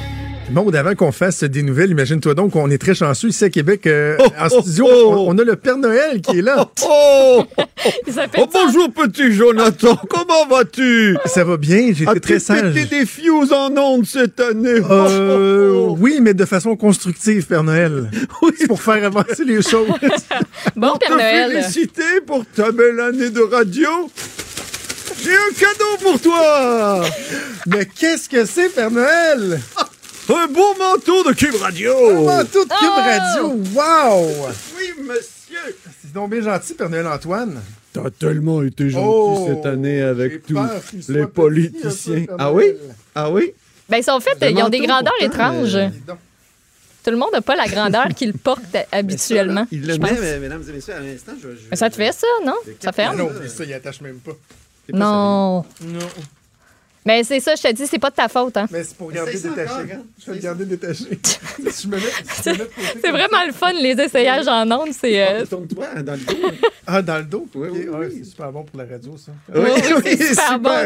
Il y a des On images. va mettre ça sur le site, petit Jonathan. Ben, c'est ça. Ça va prendre une autre euh, Oh. grandeur parce que euh, moi, j'ai pris un large, mais semble-t-il que ça aurait pris un X large. Mais je pense qu'ils sont faits petits. Non, mais il y a- c'est vraiment des grandeurs étranges. C'est pas de ta faute. Ouais, je sais, c'est ce qu'on ce qu'on m'a dit. Parce que de comme toi, complexe, tu vois, de Antoine, de euh, t'es- t'es t'es- t'es tout petit.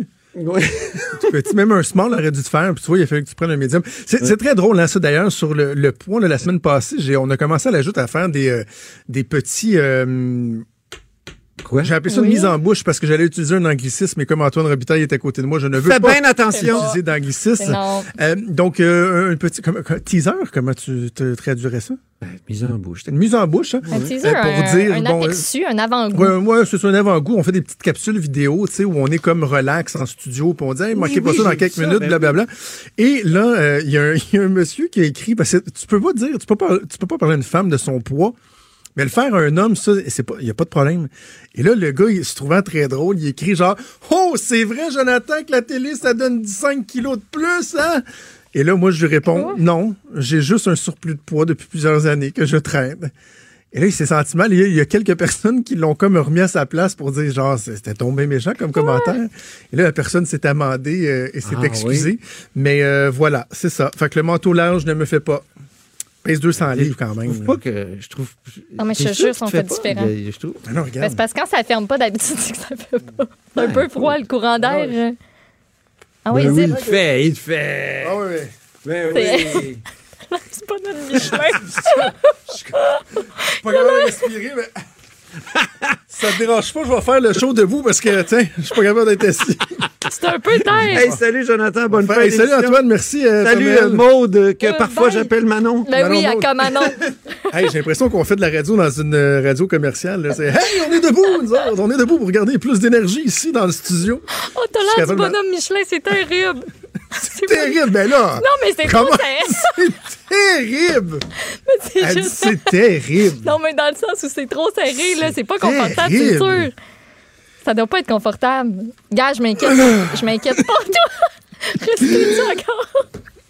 On dirait que tu t'en vas faire une Je suis même plongée pas en capable d'aller apnée. toucher mon autre époule. Je serais prêt de faire un, Mais un là, câlin. déchire, déchire-le pas. Déchire-le pas, s'il vous plaît. Bon, OK. Mais en même temps, je me sens plus musclé. Tiens, check. Je sais pas si la caméra a film, by the way, là, mais le collet remonte. Il est tellement serré qu'en m'assoyant, ça remonte.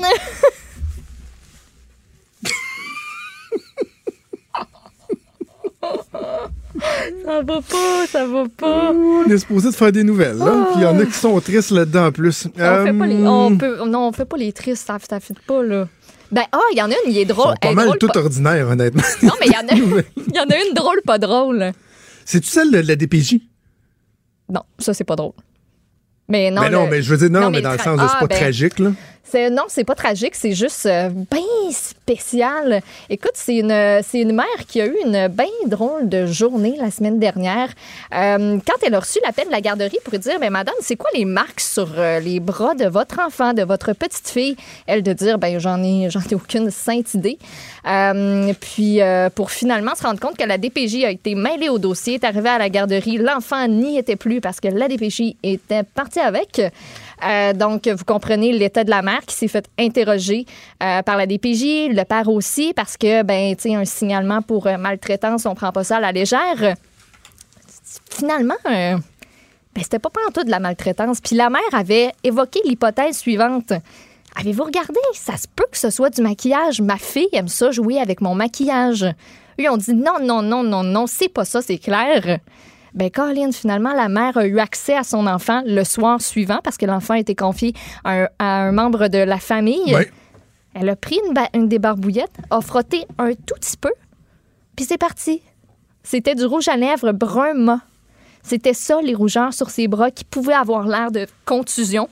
Euh, donc, euh, ben, vous comprenez que la mère était vraiment pas contente. Elle s'appelle Sophie Lafrenière. C'est à Gatineau que ça se passe. Elle a retiré son enfant de cette garderie-là.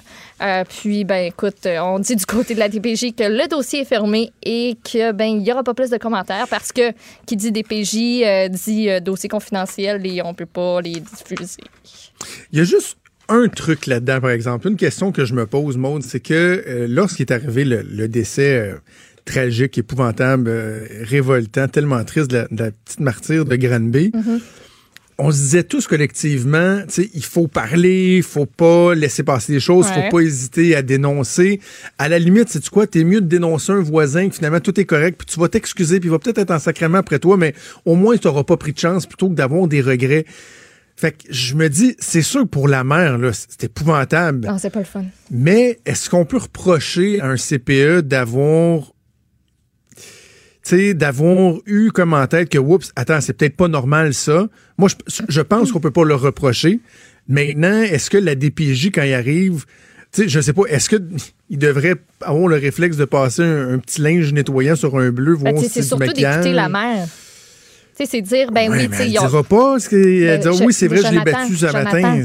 Jonathan, c'est pas difficile de dire. Tu sais, la mère te dit, elle joue souvent avec mon, mari- mon maquillage, pouvez-vous juste vérifier? Tu prends vrai. des barbouillettes, tu, tu frottes un peu, ne serait-ce qu'avec ton pouce, ton, ton doigt, tu mets un petit, petit bout de salive sur ton doigt, là, tu frottes, tu regardes. Désolée, Ouais, j'ai si fait, la- euh, j'ai fait le- Si la personne de la CPE liche son doigt pour frotter, euh, ça se peut que ce soit moi qui l'accuse de quelque chose d'autre. Non, mais je comprends, je comprends ton questionnement parce que j'ai eu, j'ai eu le même. Je me suis dit, on a eu une prise de conscience, faut porter attention, faut faire attention, faut signaler quand on pense qu'il y a quelque chose qui se passe, mais à un moment donné, faut prendre le temps d'écouter les gens aussi. Là. Il me semble que c'est vite sauter aux conclusions de dire comme Hey, de son l'enlève. milieu. Ben oui, on l'apprend, Ah, on vous interroge, bon puis après ça, le soir d'après, vous allez avoir droit de voir votre enfant parce qu'elle est avec un autre adulte. Tu sais, sans quoi cette mère-là a dû capoter. Là. Tu passes pas une belle nuit, tu dors pas. Puis ça va dans Mais ton non. manteau, il est chaud, hein? Je suis vraiment bien. Effet sonore. Je me demande si je vais pas finir par. euh, Le si je perdais 5 livres, il serait correct pour de vrai. Mais là, on s'en va dans le temps des fêtes, c'est pas. Euh, Non, mais je suis pas mal sûr que. le- Mon problème avec, euh, avec ma taille, c'est que Ah c'est sûr que le X large va être trop grand. C'est ça mon problème, c'est que le X large, les épaules, ça va dépasser Non, mais sont- 3 pouces de chaque Mais côté. non, ils sont faits bizarres.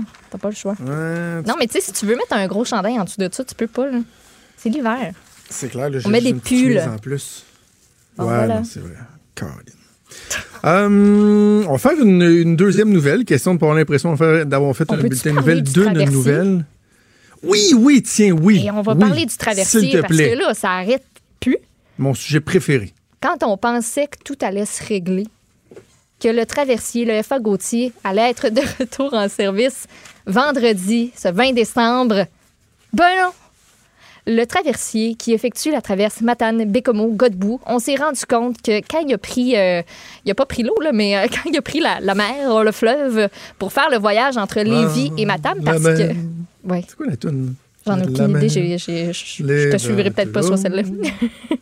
Mais euh, quand il a fait le voyage à partir de Lévis, où il se faisait réparer depuis un certain temps pour se rendre à? Matane, oui, depuis une petite année, rien de trop grave, on s'est rendu compte que, Colin, il y avait un problème. Il y a un problème euh, électrique avec. Euh, attends, un petit peu, j'essaie de retrouver la bonne affaire, là, mais. Les trous de euh, les propulseurs. Exactement. Il me c'est ça j'ai vu. Euh, euh, problème de moteur électrique qui a été découvert donc vendredi. Puis là, ben, c'est parce qu'on sait pas trop quand est-ce que ça va, ça va être réglé, cette affaire-là. Donc, d'ici là, le NM Sarema 1 va continuer de faire les liaisons. Mais le NM Sarema 1, il y a beaucoup de difficultés. Comme aujourd'hui, là, il sortira pas, surtout qu'il y a comme une grosse onde de tempête qui est annoncée dans le bas du fleuve. Ce qu'on va faire, c'est qu'on met à la disposition des usagers du 21 décembre au 6 janvier, pas pratique dans le temps des fêtes, pas en tout, que ce soit pas, euh, que ce soit pas en fonction, mais il va y avoir des vols euh, pour des navettes aériennes pour ces gens-là. C'est pas l'idéal. Pascal Bérubé est monté aux barricades. Il y a aussi un maire euh, qui, euh, qui est pas content, pas en tout, le maire de Bécomo, Yves Montigny, qui dit là, là, c'est le temps que le ministre vienne. Il a déclaré ça à Radio-Canada, qui vienne en voiture, qui vienne par bateau, mais qui viennent pas en avion. Il comprend pas Ouais. c'est quoi notre problème. Euh, il aimerait vraiment ça que le ministre Bonnardel dise clairement, nous autres, on est là, on travaille fort, on met toute l'énergie qu'on peut, vous allez l'avoir à temps pour Noël. Il a vraiment hâte que le ministre comme mette ses culottes puis qu'il leur dise qu'ils sont là avec eux du côté de la CAQ parce que trouve selon trouve ça difficile puis je les comprends. Cette saga. là, ça va faire ça va être le deuxième Noël là, qui passe sans cette, euh, cette liaison-là qui est essentielle. On l'a entendu à plusieurs reprises. Ah oui. Des maires qui se sont prononcés là-dessus, des élus, des députés, autant euh, de la CAQ que pas de la CAQ, de toutes les oppositions possibles. Donc, euh, Ah non, puis là, je disais Ah, Twitter, entre autres, là, il y a des gens qui leur famille ne sera pas là à Noël à cause de ça. ben C'est la oui. famille ne fera pas 10 heures de, Ben de- de non. voiture plutôt que de prendre le traversier, donc ça sépare carrément des familles. Puis les navettes aériennes, c'est- c'est c'est pas un faillite non plus. Quand il y a une tempête, euh, c'est pas, c'est pas l'idéal. C'est la mère de Charles Tronic que j'avais en tête. Ah, c'est beau. Avec les anges si purs, Voilà. la mer. Alors, on pense à tous ces gens-là. En tout cas, une chose est sûre, c'est que je ne pourrais pas nager dans la mer avec mon manteau de Cube Radio. Ben oui, tu flotterais. Je l'aime, il est beau, gros tabarouette. J'ai hâte d'être un ambassadeur de, de, de Cube à chaque fois que je sors dans la rue. En tout cas, moi, j'ai Je pense que ce sera pas avec celui-là. J'ai le mien, puis il me fait. J'espère. Peux, peux-tu t'informer s'il reste des clages? Non, je pense que c'est quelque chose qui est bien couru, mais je pense qu'il y en a plus. Bon. Mais je, je optimiste. Je, je vais demander. Rien n'est impossible. OK. Possible. Voilà, on pause là-dessus. Bye-bye. Bye. Pendant que votre attention est centrée sur vos urgences du matin, vos réunions d'affaires du midi, votre retour à la maison ou votre emploi du soir, celle de Desjardins Entreprises est centrée sur plus de 400 000 entreprises à toute heure du jour. Grâce à notre connaissance des secteurs d'activité et à notre accompagnement spécialisé, nous aidons les entrepreneurs à relever chaque défi pour qu'ils puissent rester centrés sur ce qui compte, le développement de leur entreprise.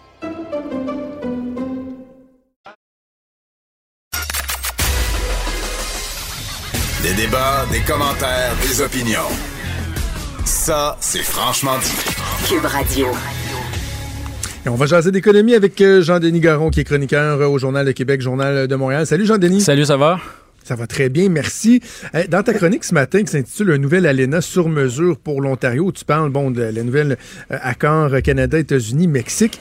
Je, vais te lancer sur, sur cet angle-là, si tu le veux bien. Tu dis, bon, Donald Trump s'est attaqué à plusieurs trucs au cours des deux dernières années. Bon, là, il est question de la main-d'œuvre mexicaine, il a parlé du bois d'œuvre, également euh, conflit avec la Chine au niveau des exportations. La rhétorique de Trump est toujours de dire que dans ces différentes ententes qui étaient en vigueur, les États-Unis se faisaient avoir.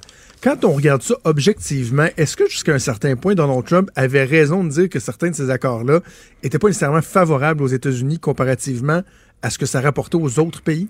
Non, puis euh, la, la- réponse c'est non. Puis la réponse c'est bon, c'est plus complexe que ça là. C'est aussi que Donald Trump était euh, obsédé par les emplois industriels. Il est allé chercher son support politique euh, sou- souvent de façon inattendue dans des États comme le Wisconsin. Il a augmenté son support euh, dans les euh, euh, autour de Chicago, etc. Alors ce qu'il voulait c'est préserver des emplois industriels qui ont moins de valeur ajoutée. Puis c'est les emplois qui sont le plus en concurrence avec euh, la Chine, avec euh, l'Asie du Sud-Est, avec les endroits où la main-d'œuvre coûte moins cher. Alors, c'est un peu ça son, euh, son obsession. Puis, tu sais, euh, moi, je reviens ce matin sur l'accord de libre-échange. On en a beaucoup parlé, les gens en ont beaucoup discuté. Il y a eu la question de l'aluminium. Oui. Puis là, il y a la question de savoir si c'est un bon accord? Puis je pense que c'est important de revenir deux ans en arrière pour comprendre ce qui s'est passé parce que c'est complètement paradoxal. Quand tu y penses, on négocie un accord de libre-échange dans un contexte où on a un président américain qui veut négocier du protectionnisme. C'est assez rare. Normalement, on négocie des ententes de libre-échange, c'est pour les élargir, c'est pour euh, trouver des nouveaux marchés, trouver des nouveaux clients, c'est pour rabaisser les barrières tarifaires. Puis là, ça a été un long marathon de deux ans sur euh, qu'est-ce qu'on devrait fermer comme frontière, quels biens on devrait empêcher, quels nouveaux tarifs douaniers on devrait imposer. Alors, dans les circonstances, juste le fait d'avoir réussi à signer un accord Canada-États-Unis-Mexique qui va être ratifié probablement, moi, c'est à quoi je m'attends par les trois parlements, juste ça, c'est quand même un tour de force. Je pense, il faut- je pense qu'il faut le rappeler. OK. Sur la, la, la fameuse question de, de l'aluminium, je, je, je suis curieux de t'entendre sur cet aspect-là parce que, bon, on a eu une période la semaine dernière où l'Association euh, de l'aluminium euh, du Canada disait ah, c'est une mauvaise entente. Moi, j'ai reçu euh, le président Jean Simard ici euh, en entrevue, puis bon, c'était bien épouvantable.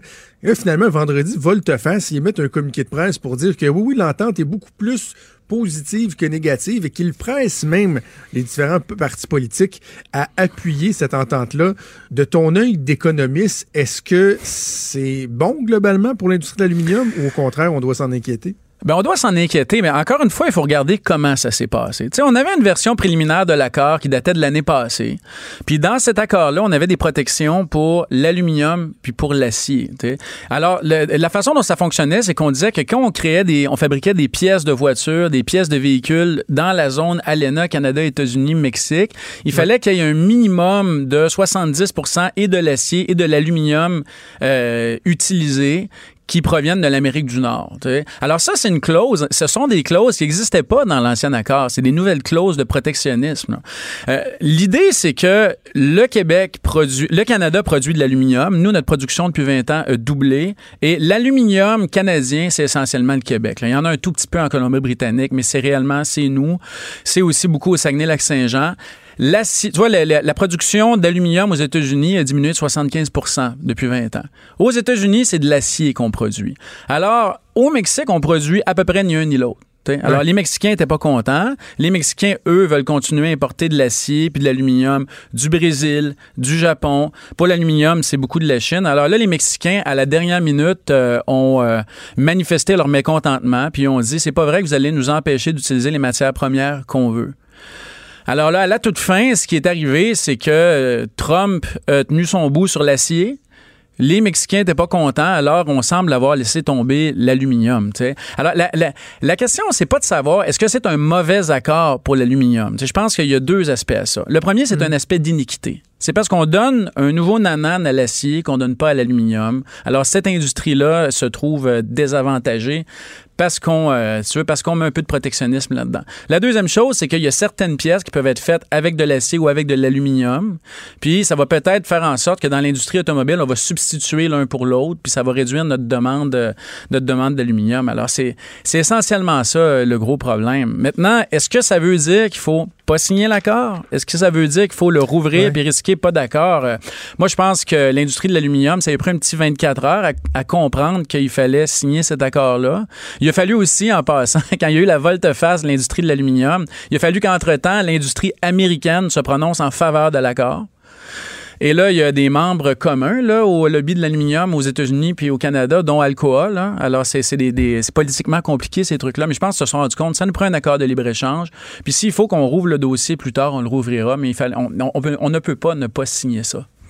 Parce que plusieurs disent, bon, quand on a, vécu le psychodrame euh, de la négociation du nouvel accord euh, il y, a un an, souvent ça revenait, puis c'est revenu encore la semaine dernière avec la, conclusion du la deuxième mouture, si on veut, de l'accord. Les gens qui disent, ben, on est mieux d'avoir un accord imparfait que pas d'accord du tout, parce que la chute de l'ALENA signifierait euh, des, des, des, des, des, euh, des conséquences très importantes au niveau économique pour le Canada particulièrement. Je me trompe pas quand je dis ça. Le Canada, c'est géographiquement un grand pays, là, mais en termes de population et d'économie, c'est une petite économie. C'est une petite économie qui est extrêmement ouverte, donc qui repose sur les exportations. Le Canada et les États-Unis, c'est les deux plus grands partenaires commerciaux au monde. Donc, euh, tu sais, c'est trois jobs sur dix au Québec qui dépendent de nos exportations aux États-Unis. Ça a déjà été plus élevé que ça. C'est aussi important que ça. Puis il y a aussi le fait qu'avec cet accord-là, on nage un peu dans l'inconnu. On ne sait pas ce qui serait arrivé si on ne l'avait pas signé. On ne sait pas ce qui arriverait si on voulait l'ouvrir. Est-ce que la, vice-première ministre, Mme Freeland, dit que Trump serait prêt à signer un accord juste avec le Mexique? Puis qu'il serait prêt à laisser tomber le Canada. Est-ce que c'est crédible? Hmm, si ça venait de quelqu'un qui nous a habitués à être cohérent comme président américain, peut-être pas. Mais peut-être que dans les circonstances, on a raison d'avoir peur. Alors, on, puis on n'a pas vu non plus l'ensemble du texte final, mais c'est clair que tu sais, on est... euh, on n'aime pas le risque dans cette situation-là. On joue pour y aller safe. Puis je pense aussi, puis je l'écris aussi dans la chronique, dans les pages argent, c'est que je pense que Trudeau à la fin, quand il a décidé de laisser au Mexique ce qu'il voulait, de euh, laisser tomber l'aluminium, je pense qu'il était au courant qu'il était capable de gagner le vote au Parlement sur l'accord final. Parce que dans cet accord-là, il y a plein de nouvelles protections pour euh, l'industrie automobile. L'industrie automobile, au fil du temps, était de plus en plus protégée par les accords de libre-échange. Au début, on a eu l'accord avec les États-Unis seulement en 88. Il fallait que la valeur, pour, pour que ce soit libre de droits de douane, les pièces automobiles, il fallait que ça, soit, ça vienne à 50% de l'Amérique du Nord. Après ça, on a signé l'ALENA. On a rentré le Mexique, le Mexique là-dedans en 94. C'est monté à 62 2,5. La, la, la, la proportion de la valeur ajoutée qui devait être faite en Amérique du Nord pour que ce soit libre de droits de douane. Là, on est à 70, 72,5 puis 75, tout dépendant des types de véhicules. Alors, on a des protections qui sont hyper importantes pour l'industrie de l'auto. Puis c'est la NPD à Ottawa qui détient la balance du pouvoir. Puis le NPD a une base électorale importante, du financement électoral important en Ontario. Euh, ça, c'est, tu veux, son nombre de députés s'est contracté hors de l'Ontario. Et là, je pense que Trudeau savait que les syndicats de l'auto allaient faire pression sur le NPD pour que ça signe. On parle d'économie, pas de politique, mais c'est important quand tu négocies un accord de savoir que tu vas être capable de le faire passer dans un contexte du Ouais, ouais, gouvernement c'est ça. minoritaire. hein. La politique est jamais euh, bien, bien loin. Tu disais à la fin de ton texte que euh, une des conséquences de, de, de, de cette absence de protection-là pour l'industrie de l'aluminium, c'est qu'on pourrait dire adieu au vieux rêve de transformation de notre aluminium. Pourquoi, historiquement, euh, on n'a jamais fait ça, être capable d'avancer au niveau de la deuxième transformation, puis de transformer notre aluminium ici au Québec, lui donner une valeur ajoutée, puis de ne pas être euh, dépendant uniquement de, l'exportation de, la- ressource première? Ben, il, y a plusieurs raisons à ça, certaines explicables, certaines inexplicables. D'abord, l'aluminium, on le produit parce qu'il est à forte compo. Donc, ça prend énormément d'énergie pour créer la matière brute, puis on a énormément d'électricité. Euh, Il y a ça. D'abord, euh, bon, euh, l'aluminium est beaucoup transformé. On en fait un peu de transformation, mais pas tant que ça. L'aluminium est beaucoup transformé par l'industrie de l'auto. L'industrie de l'auto se trouve en Ontario et aux États-Unis. C'est une industrie qui est très intégrée, puis c'est difficile, difficile d'y rentrer. On en fait un peu de transformation, on en fait. On a Canam-Manac en Beauce, mais ça a toujours été, ça a toujours été difficile de trouver de la demande. Puis au fil du temps, j'ai comme l'impression qu'on s'est dit, on va vendre, on va vendre la matière première. Quand tu regardes les exportations d'aluminium du Canada, bon, euh, les, les données sont pas parfaites, là, mais tu as entre 75 et 80% des exportations d'aluminium brut qui viennent du Québec. Puis tu as à peu près 75% de l'aluminium transformé sous forme de pièces et de valeur ajoutée qui vient de l'Ontario qui est de l'Ontario. Alors, je pense que c'est une industrie qui est très, très concentrée. Maintenant, si on, cette industrie-là descend en partie au Mexique et que le Mexique n'est pas dans l'obligation d'acheter de l'aluminium nord-américain, donc on veut dire de l'aluminium québécois, c'est clair que là, on vient d'enfoncer un nouveau clou dans le cercueil. Je dis pas qu'on va pas le transformer, mais je dis que non seulement on n'avait pas de momentum avant, maintenant on vient encore d'empirer notre situation. Là, c'est un vieux rêve, transformer l'aluminium, mais on n'a jamais eu une très, très grande filière de première, deuxième, troisième transformation. C'est très triste d'ailleurs. Avant qu'on se laisse un mot sur la situation, le, développement économique du Mexique, parce que j'entendais dans, dans- les derniers jours à quel point le, le- Mexique est une économie qui est euh, prospère, si on veut, qui, qui est- grandissante, à un point tel que le Mexique va potentiellement, éventuellement, surpasser le, le Canada en termes d'économie. Est-ce que, est-ce que tu adhères à, à ce principe-là? Puis si oui, qu'est-ce que ça peut représenter pour l'économie canadienne? Ben, c'est une économie. euh, D'abord, ça peut être un très grand partenaire commercial. Là, tu sais, je veux dire, c'est- pas un jeu à somme nulle. Là, euh, ces accords de libre échange là, c'est des. C'est un jeu où tout le monde, en- tout le monde est capable de, de- de- d'en tirer quelque chose de positif pour lui-même. Le Mexique est plus populeux que le Canada.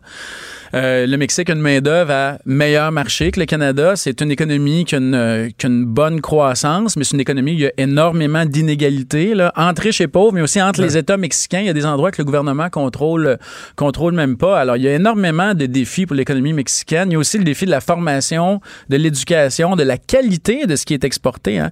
Tu sais, en passant, Bombardier a pris du retard dans la livraison des tramways à Toronto. Tu sais pourquoi? Non. Il les a fait faire au Mexique. Quand ils sont arrivés du Mexique, ça avait été mal fabriqué. Il y avait des problèmes avec les châssis des tramways. Fait qu'il est obligé de les renvoyer à Thunder Bay, dans le nord de l'Ontario, pour refaire les châssis. T'sais?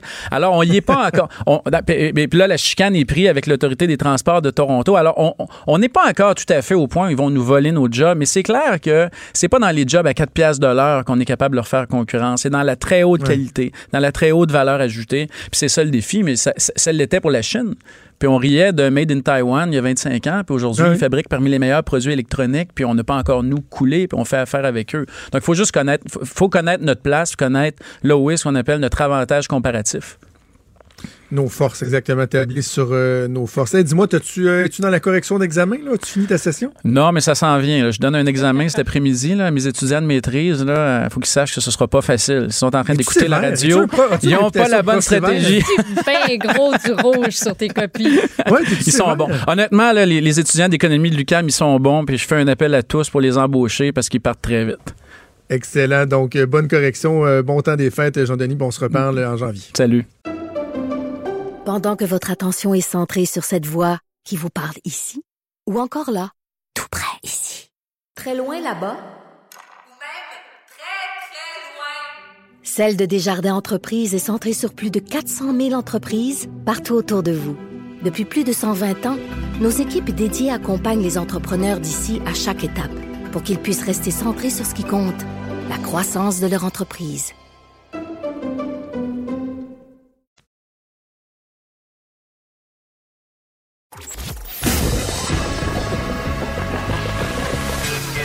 Franchement dit. Appelez ou textez au 187 Cube Radio 1877 827 2346.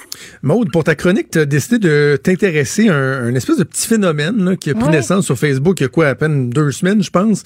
Euh, et ça, ça m'impressionne toujours de voir un groupe Facebook euh, qui, est, euh, qui est mis au monde Oui. et qui soudainement, euh, alors que les, les instigateurs ne s'attendent pas du tout à ça, explose carrément.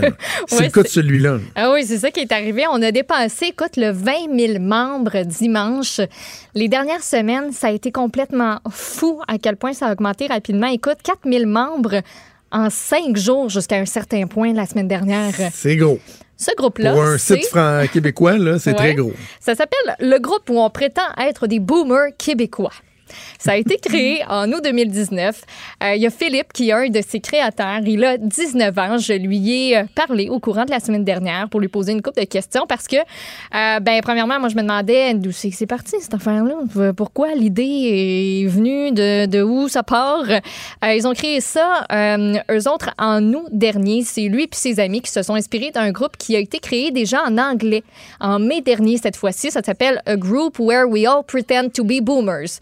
C'est euh, deux personnes d'ailleurs de 20 ans qui avaient parti ça.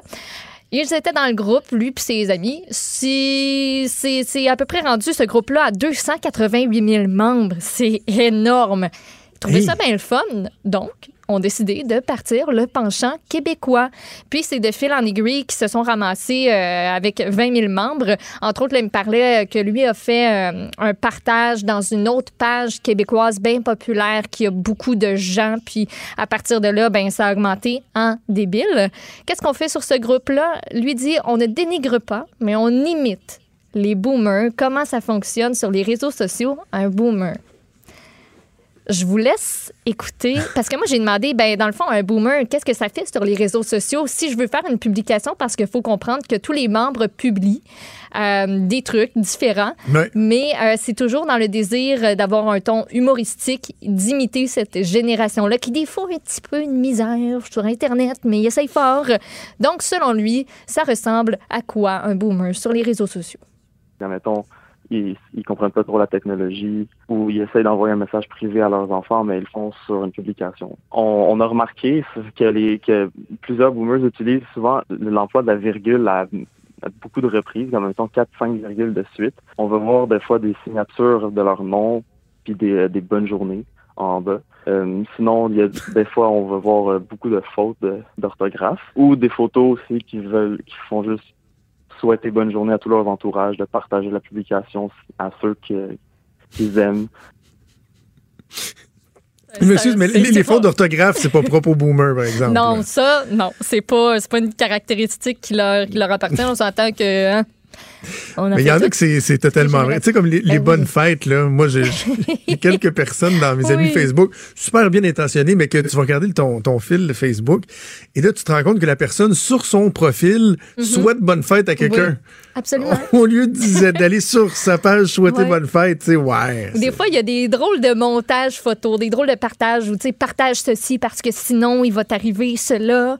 Ou euh, j'en vois beaucoup là, passer ces temps-ci de, de publications humoristiques sur ce groupe-là euh, qui parle du temps des fêtes, entre autres. Euh, ma nièce de 20 ans est végétarienne. Que faire?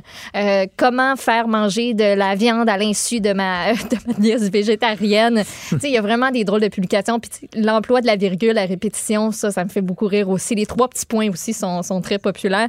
Puis je vous le rappelle, tout ça n'est pas dans le but de... de ben, écoute, c'est pas de rire Mais non, mais c'est un peu ça pareil. ben oui, c'est ça. Écoute, il voulait pas, pas- le dire de pas même lui méch- non plus. c'est pas méchant. méchamment. Non. Mais je lui ai demandé aussi, euh, c'est Geneviève qui, qui, euh, avec qui je parlais de ça, puis je lui ai posé la question. Je lui disais, tu sais, si c'était l'inverse, si c'était des boomers qui partaient une page pour se moquer de notre génération, est-ce qu'on serait fru? Lui, il m'a répondu que pour sa part, euh, ça le dérangerait pas, qu'au fond, peut-être qu'il essaierait de nous comprendre comme nous, on tente de le faire. Donc, lui l'a euh, amené ainsi. Puis, il y a eu plusieurs articles qui, euh, qui sont sortis quand le groupe en anglais a été créé. Il y a eu plusieurs spin-offs d'ailleurs, des, des réponses où euh, il y a d'autres groupes qui ont été créés. Un groupe où nous prétendons être tous des milléniaux, ça a été créé, euh, toujours en anglais. Un groupe où nous prétendons tous être des baby boomers, prétendant être des milléniaux, ça a vu le jour. Et euh, je lisais, il y a une, euh, une professeure en psychologie de l'Université de Columbia qui essayait d'expliquer un peu le phénomène en disant que ça, ben, ça explique un petit peu, euh, cette satire-là. C'est comme une réaction à tous les stéréotypes négatifs que ces gens-là ont peut-être envers les plus jeunes, l'autre génération. Donc, c'est comme une espèce de, réponse à ça. C'est ce qu'elle a tenté comme, euh, réponse, comme explication. Euh, J'ai vu plusieurs humoristes commenter, des vedettes aussi, mais pas de boomers. Il n'y en a pas sur cette page. On ne les accepte pas. C'est ça qu'il m'a dit. On veut éviter qu'il y ait des signalements que la page ferme, mais aussi que ben, tout le monde s'ostine dans les commentaires. Puis il faut savoir que ne publie pas euh, qui veut publier ce qu'il veut. Euh, J'ai complètement manqué ce- cette espèce de proverbe-là, mais tu peux pas publier ce qui te tente nécessairement. Il y a environ Ouais. 450 publications par jour. Il y a 14 modérateurs qui scrutent ça. Et j'ai demandé euh, à Philippe, ce, sont, ce sont quoi vos règles? Qu'est-ce qui passe pas comme publication? Pas un groupe pour dénigrer les boomers, c'est vraiment un groupe pour les taquiner en, quelque sorte. Puis c'est pas une généralisation non plus. Donc on va pas accepter n'importe quoi, euh, surtout surtout des propos très racistes ou euh, ou homophobes, genre vraiment qui viennent vraiment euh, discriminer ces groupes de personnes-là ou des, groupes religieux aussi. Ça, on est très très sévère là-dessus. Mais tu on accepte les, publications comme humoristiques pour comme imiter une partie des boomers quand ils utilisent Facebook. Donc, euh, il y a dans- parmi les règles, entre autres, qui sont énumérées sur la page, pas d'incitation à la haine, pas de harcèlement non plus. Euh, Il n'y a pas de tolérance pour le harcèlement. C'est zéro, autant dans les commentaires que les publications. Vous allez être banni aussi si vous utilisez le hockey boomer. Ils Oui. disent, le groupe est fait pour qu'on prétende être des boomers, pas pour les insulter. Ça fait que l'utilisation du hockey boomer, ce sera trois jours de mute, donc trois jours où tu n'as vraiment pas le droit de rien publier. Puis la deuxième fois, si tu fais ça, ben on te bannit de la page. On veut que tout le monde soit, aimable, courtois aussi. On veut pas de republication là, pour éviter que ce soit, que ce soit redondant. On n'a pas le droit aux hockey boomers, mais ce qui est permis, c'est les hockey milléniaux. Ah, OK. Ça, Comme ça, si- on a le droit. Ça, ce serait comme la, la réponse, euh, la, rép- la réponse acceptée, le OK accepté. Euh, donc, euh, donc voilà, ben, c'est ce groupe très populaire. Si vous voulez y adhérer, allez-y fort. C'est très divertissant. Moi, je suis sur le bord de me désabonner. Il y a bien trop de publications. Ben, c'est ça l'affaire. juste ça dans mon fil d'actualité Facebook. Puis là, là, je trouve ça. Ils sont pas, je c'est pas tout trop bon. engageant. Non, c'est pas tout que C'est bon. pas tout bon. C'est qu'à un moment donné, puis tu sais, c'est- pas de la faute des administrateurs, c'est que la Ah non, popularité, elle est est tellement grandissante. C'est que, sais, ouais, puis tu je vois, pendant que tu penses, je, je, je, je descends le fil, puis il y en a que c'est que c'est pas ça, là. Tu sais, c'est des invitations à aller dans un spectacle, puis des trucs de même. Ça Ouais, le rejoint pas, mais en non, même mais temps, ça, fait partie des. euh, ça fait Oui, oui, c'est ça, mais je, je veux dire, si quelqu'un fait juste partager un spectacle de Marie-Chantal Toupin, là, je, trouve pas ça drôle. Ouais, je Alors que que j'en ai vu juste, juste en t'écoutant, il y en a une couple que tu peux pas t'empêcher de rire. Là. Ben non, on a- il y a des montages, entre autres photos, là, où c'est euh, c'est ça qui est ça. C'est ça. Il y, a des, il y a des 300 j'aime, des fois. Là, moi, je les recherche, ces publications-là, là, tu sais, où tu as 300, 300 j'aime. Euh, écoute, je- je- j'en avais sorti une ce matin, puis je l'ai perdue. Mais c'est non, mais moi, je la trouve drôle, la publication de Marc-Chantal Toupin. Je viens de voir, euh, je viens de passer là-dessus. Faudrait, faudrait qu'il qu'il Ah, élabore ben un oui, petit peu autour. Ben oui, mais c'est le genre de publication que tu peux voir, par exemple. Oui, je sais, mais ça. Et là, tu vois, celle que j'ai devant la face, tu va va nous permettre de parler de ton deuxième petit sujet. Parce que c'est quelqu'un qui a, qui, a pro- qui a partagé les photos du croco sur la rue Jarret à Montréal. La personne dit Vu à Montréal, je peux pas croire qu'on est rendu là. J'ai eu assez peur. Le Québec n'est plus ce qu'ils étaient, mes amis. La venue des islamistes change notre culture peu à peu. Greta crie au problème climatique, laisse-moi rire. Un crocodile en décembre sur Jarry. Où est le Québec de mon jeune temps? Dommage pour mes petits-enfants en majuscule. Réflexion à faire. Il y en a qui Le ont croco, crié, ça a fait euh, jaser, hein? Ben oui, il y en a qui ont crié au changement climatique. Eh, c'est ça que ça fait, le réchauffement de la planète. ouais, c'est ça. Un alligator de l'entreprise Reptizone a semé les mois sur Jean-Ry hier. Moi, mon Ben chum oui. me montre ça. Ça faisait 20 minutes c'est publié. Il disait Hey, check En face de, de, de chez mon ami, puis aussi en face de un super bon restaurant vietnam- vietnamien. Je vais tout le temps là. Salut, le Banh Mi Saigon. Euh, il dit Check ça, il y a un, un crocodile sur Jean-Ry. Je suis comme. Ben non, c'est sûr que tu me niaises. Il n'y a pas un alligator pour vrai qui traverse tout tranquillement la rue. Il a l'air gelé, bien raide. Ah, il est chill. il a l'air au ralenti pas mal. Euh, écoute, il aurait traversé la rue à deux reprises avant de se réfugier sous une voiture stationnée. Il y a bien du monde qui l'ont filmé. Euh, les gens disaient au conducteur qui était dans le véhicule de pas bouger, de pas sortir parce qu'il y avait un alligator en dessous de son euh, véhicule. C'est c'est donc c'est ça de la compagnie Reptizone. Eux ont comme plein d'animaux, de reptiles pour des événements, genre des fêtes d'enfants. Et Émilie Gaudry, propriétaire de la compagnie, son conjoint Jonathan, transportaient plusieurs animaux dans une camionnette blanche qui était stationnée près de l'avenue de Châteaubriand. Il s'est en allé. La porte Oui. était mal fermée. Il est sorti. Il est petit. Il est sorti, mais là, il était lousse dans le coffre. C'est- ça aussi, moi, qui m'inquiète. Il était, il était pas dans un bac fermé, quelque ça, chose. il Une cage. Ça fait que lui, il a décidé, mon Dieu, la liberté m'attend par cette craque-là. Je pousse, j'y vais. Euh, donc, euh, le propriétaire, ça a pas pris deux minutes que le propriétaire l'a comme ramassé, comme si c'était. euh, Mais c'était la deuxième fois, c'est ça le problème, là? ben oui, en plus, c'est la deuxième fois qu'il en perd un. C'est arrivé euh, v'là quelques, quelques années, v'là quatre ans, le 18 août 2015. Puis le propriétaire l'a ramassé en disant comme Ah ben qu'est-ce que tu fais là? Ben voyons donc! Puis il l'a comme ramassé comme si c'était un chat ou un chien ou encore, moi je trouve que ça ressemblait à un parent qui, qui semi-perd son enfant au magasin puis qui fait comme Hey toi, euh, viens t'incite. Ben oui. Qu'est-ce que tu Ah, fais là? il a échappé à ma surveillance. tu sais, ouais, c'est un alligator, c'est bon. N'importe quoi. Euh, Fait que, ok, mais ça fait jaser pas mal. Ça Euh, fait jaser pas mal. Et Maud, on a déjà semaine. plus de temps. On a déjà plus de temps. Avec Alina. Passe vite, il en reste quatre à l'année euh, 2019. Donc, on remet ça demain. Merci à toi. Un gros merci à Joanne Nuit à la mise en onde. À Mathieu Boulay à la recherche. C'est Sophie Durocher qui s'en vient. Je vous souhaite une excellente journée. Bon, on se reparle demain à 10h. Ciao.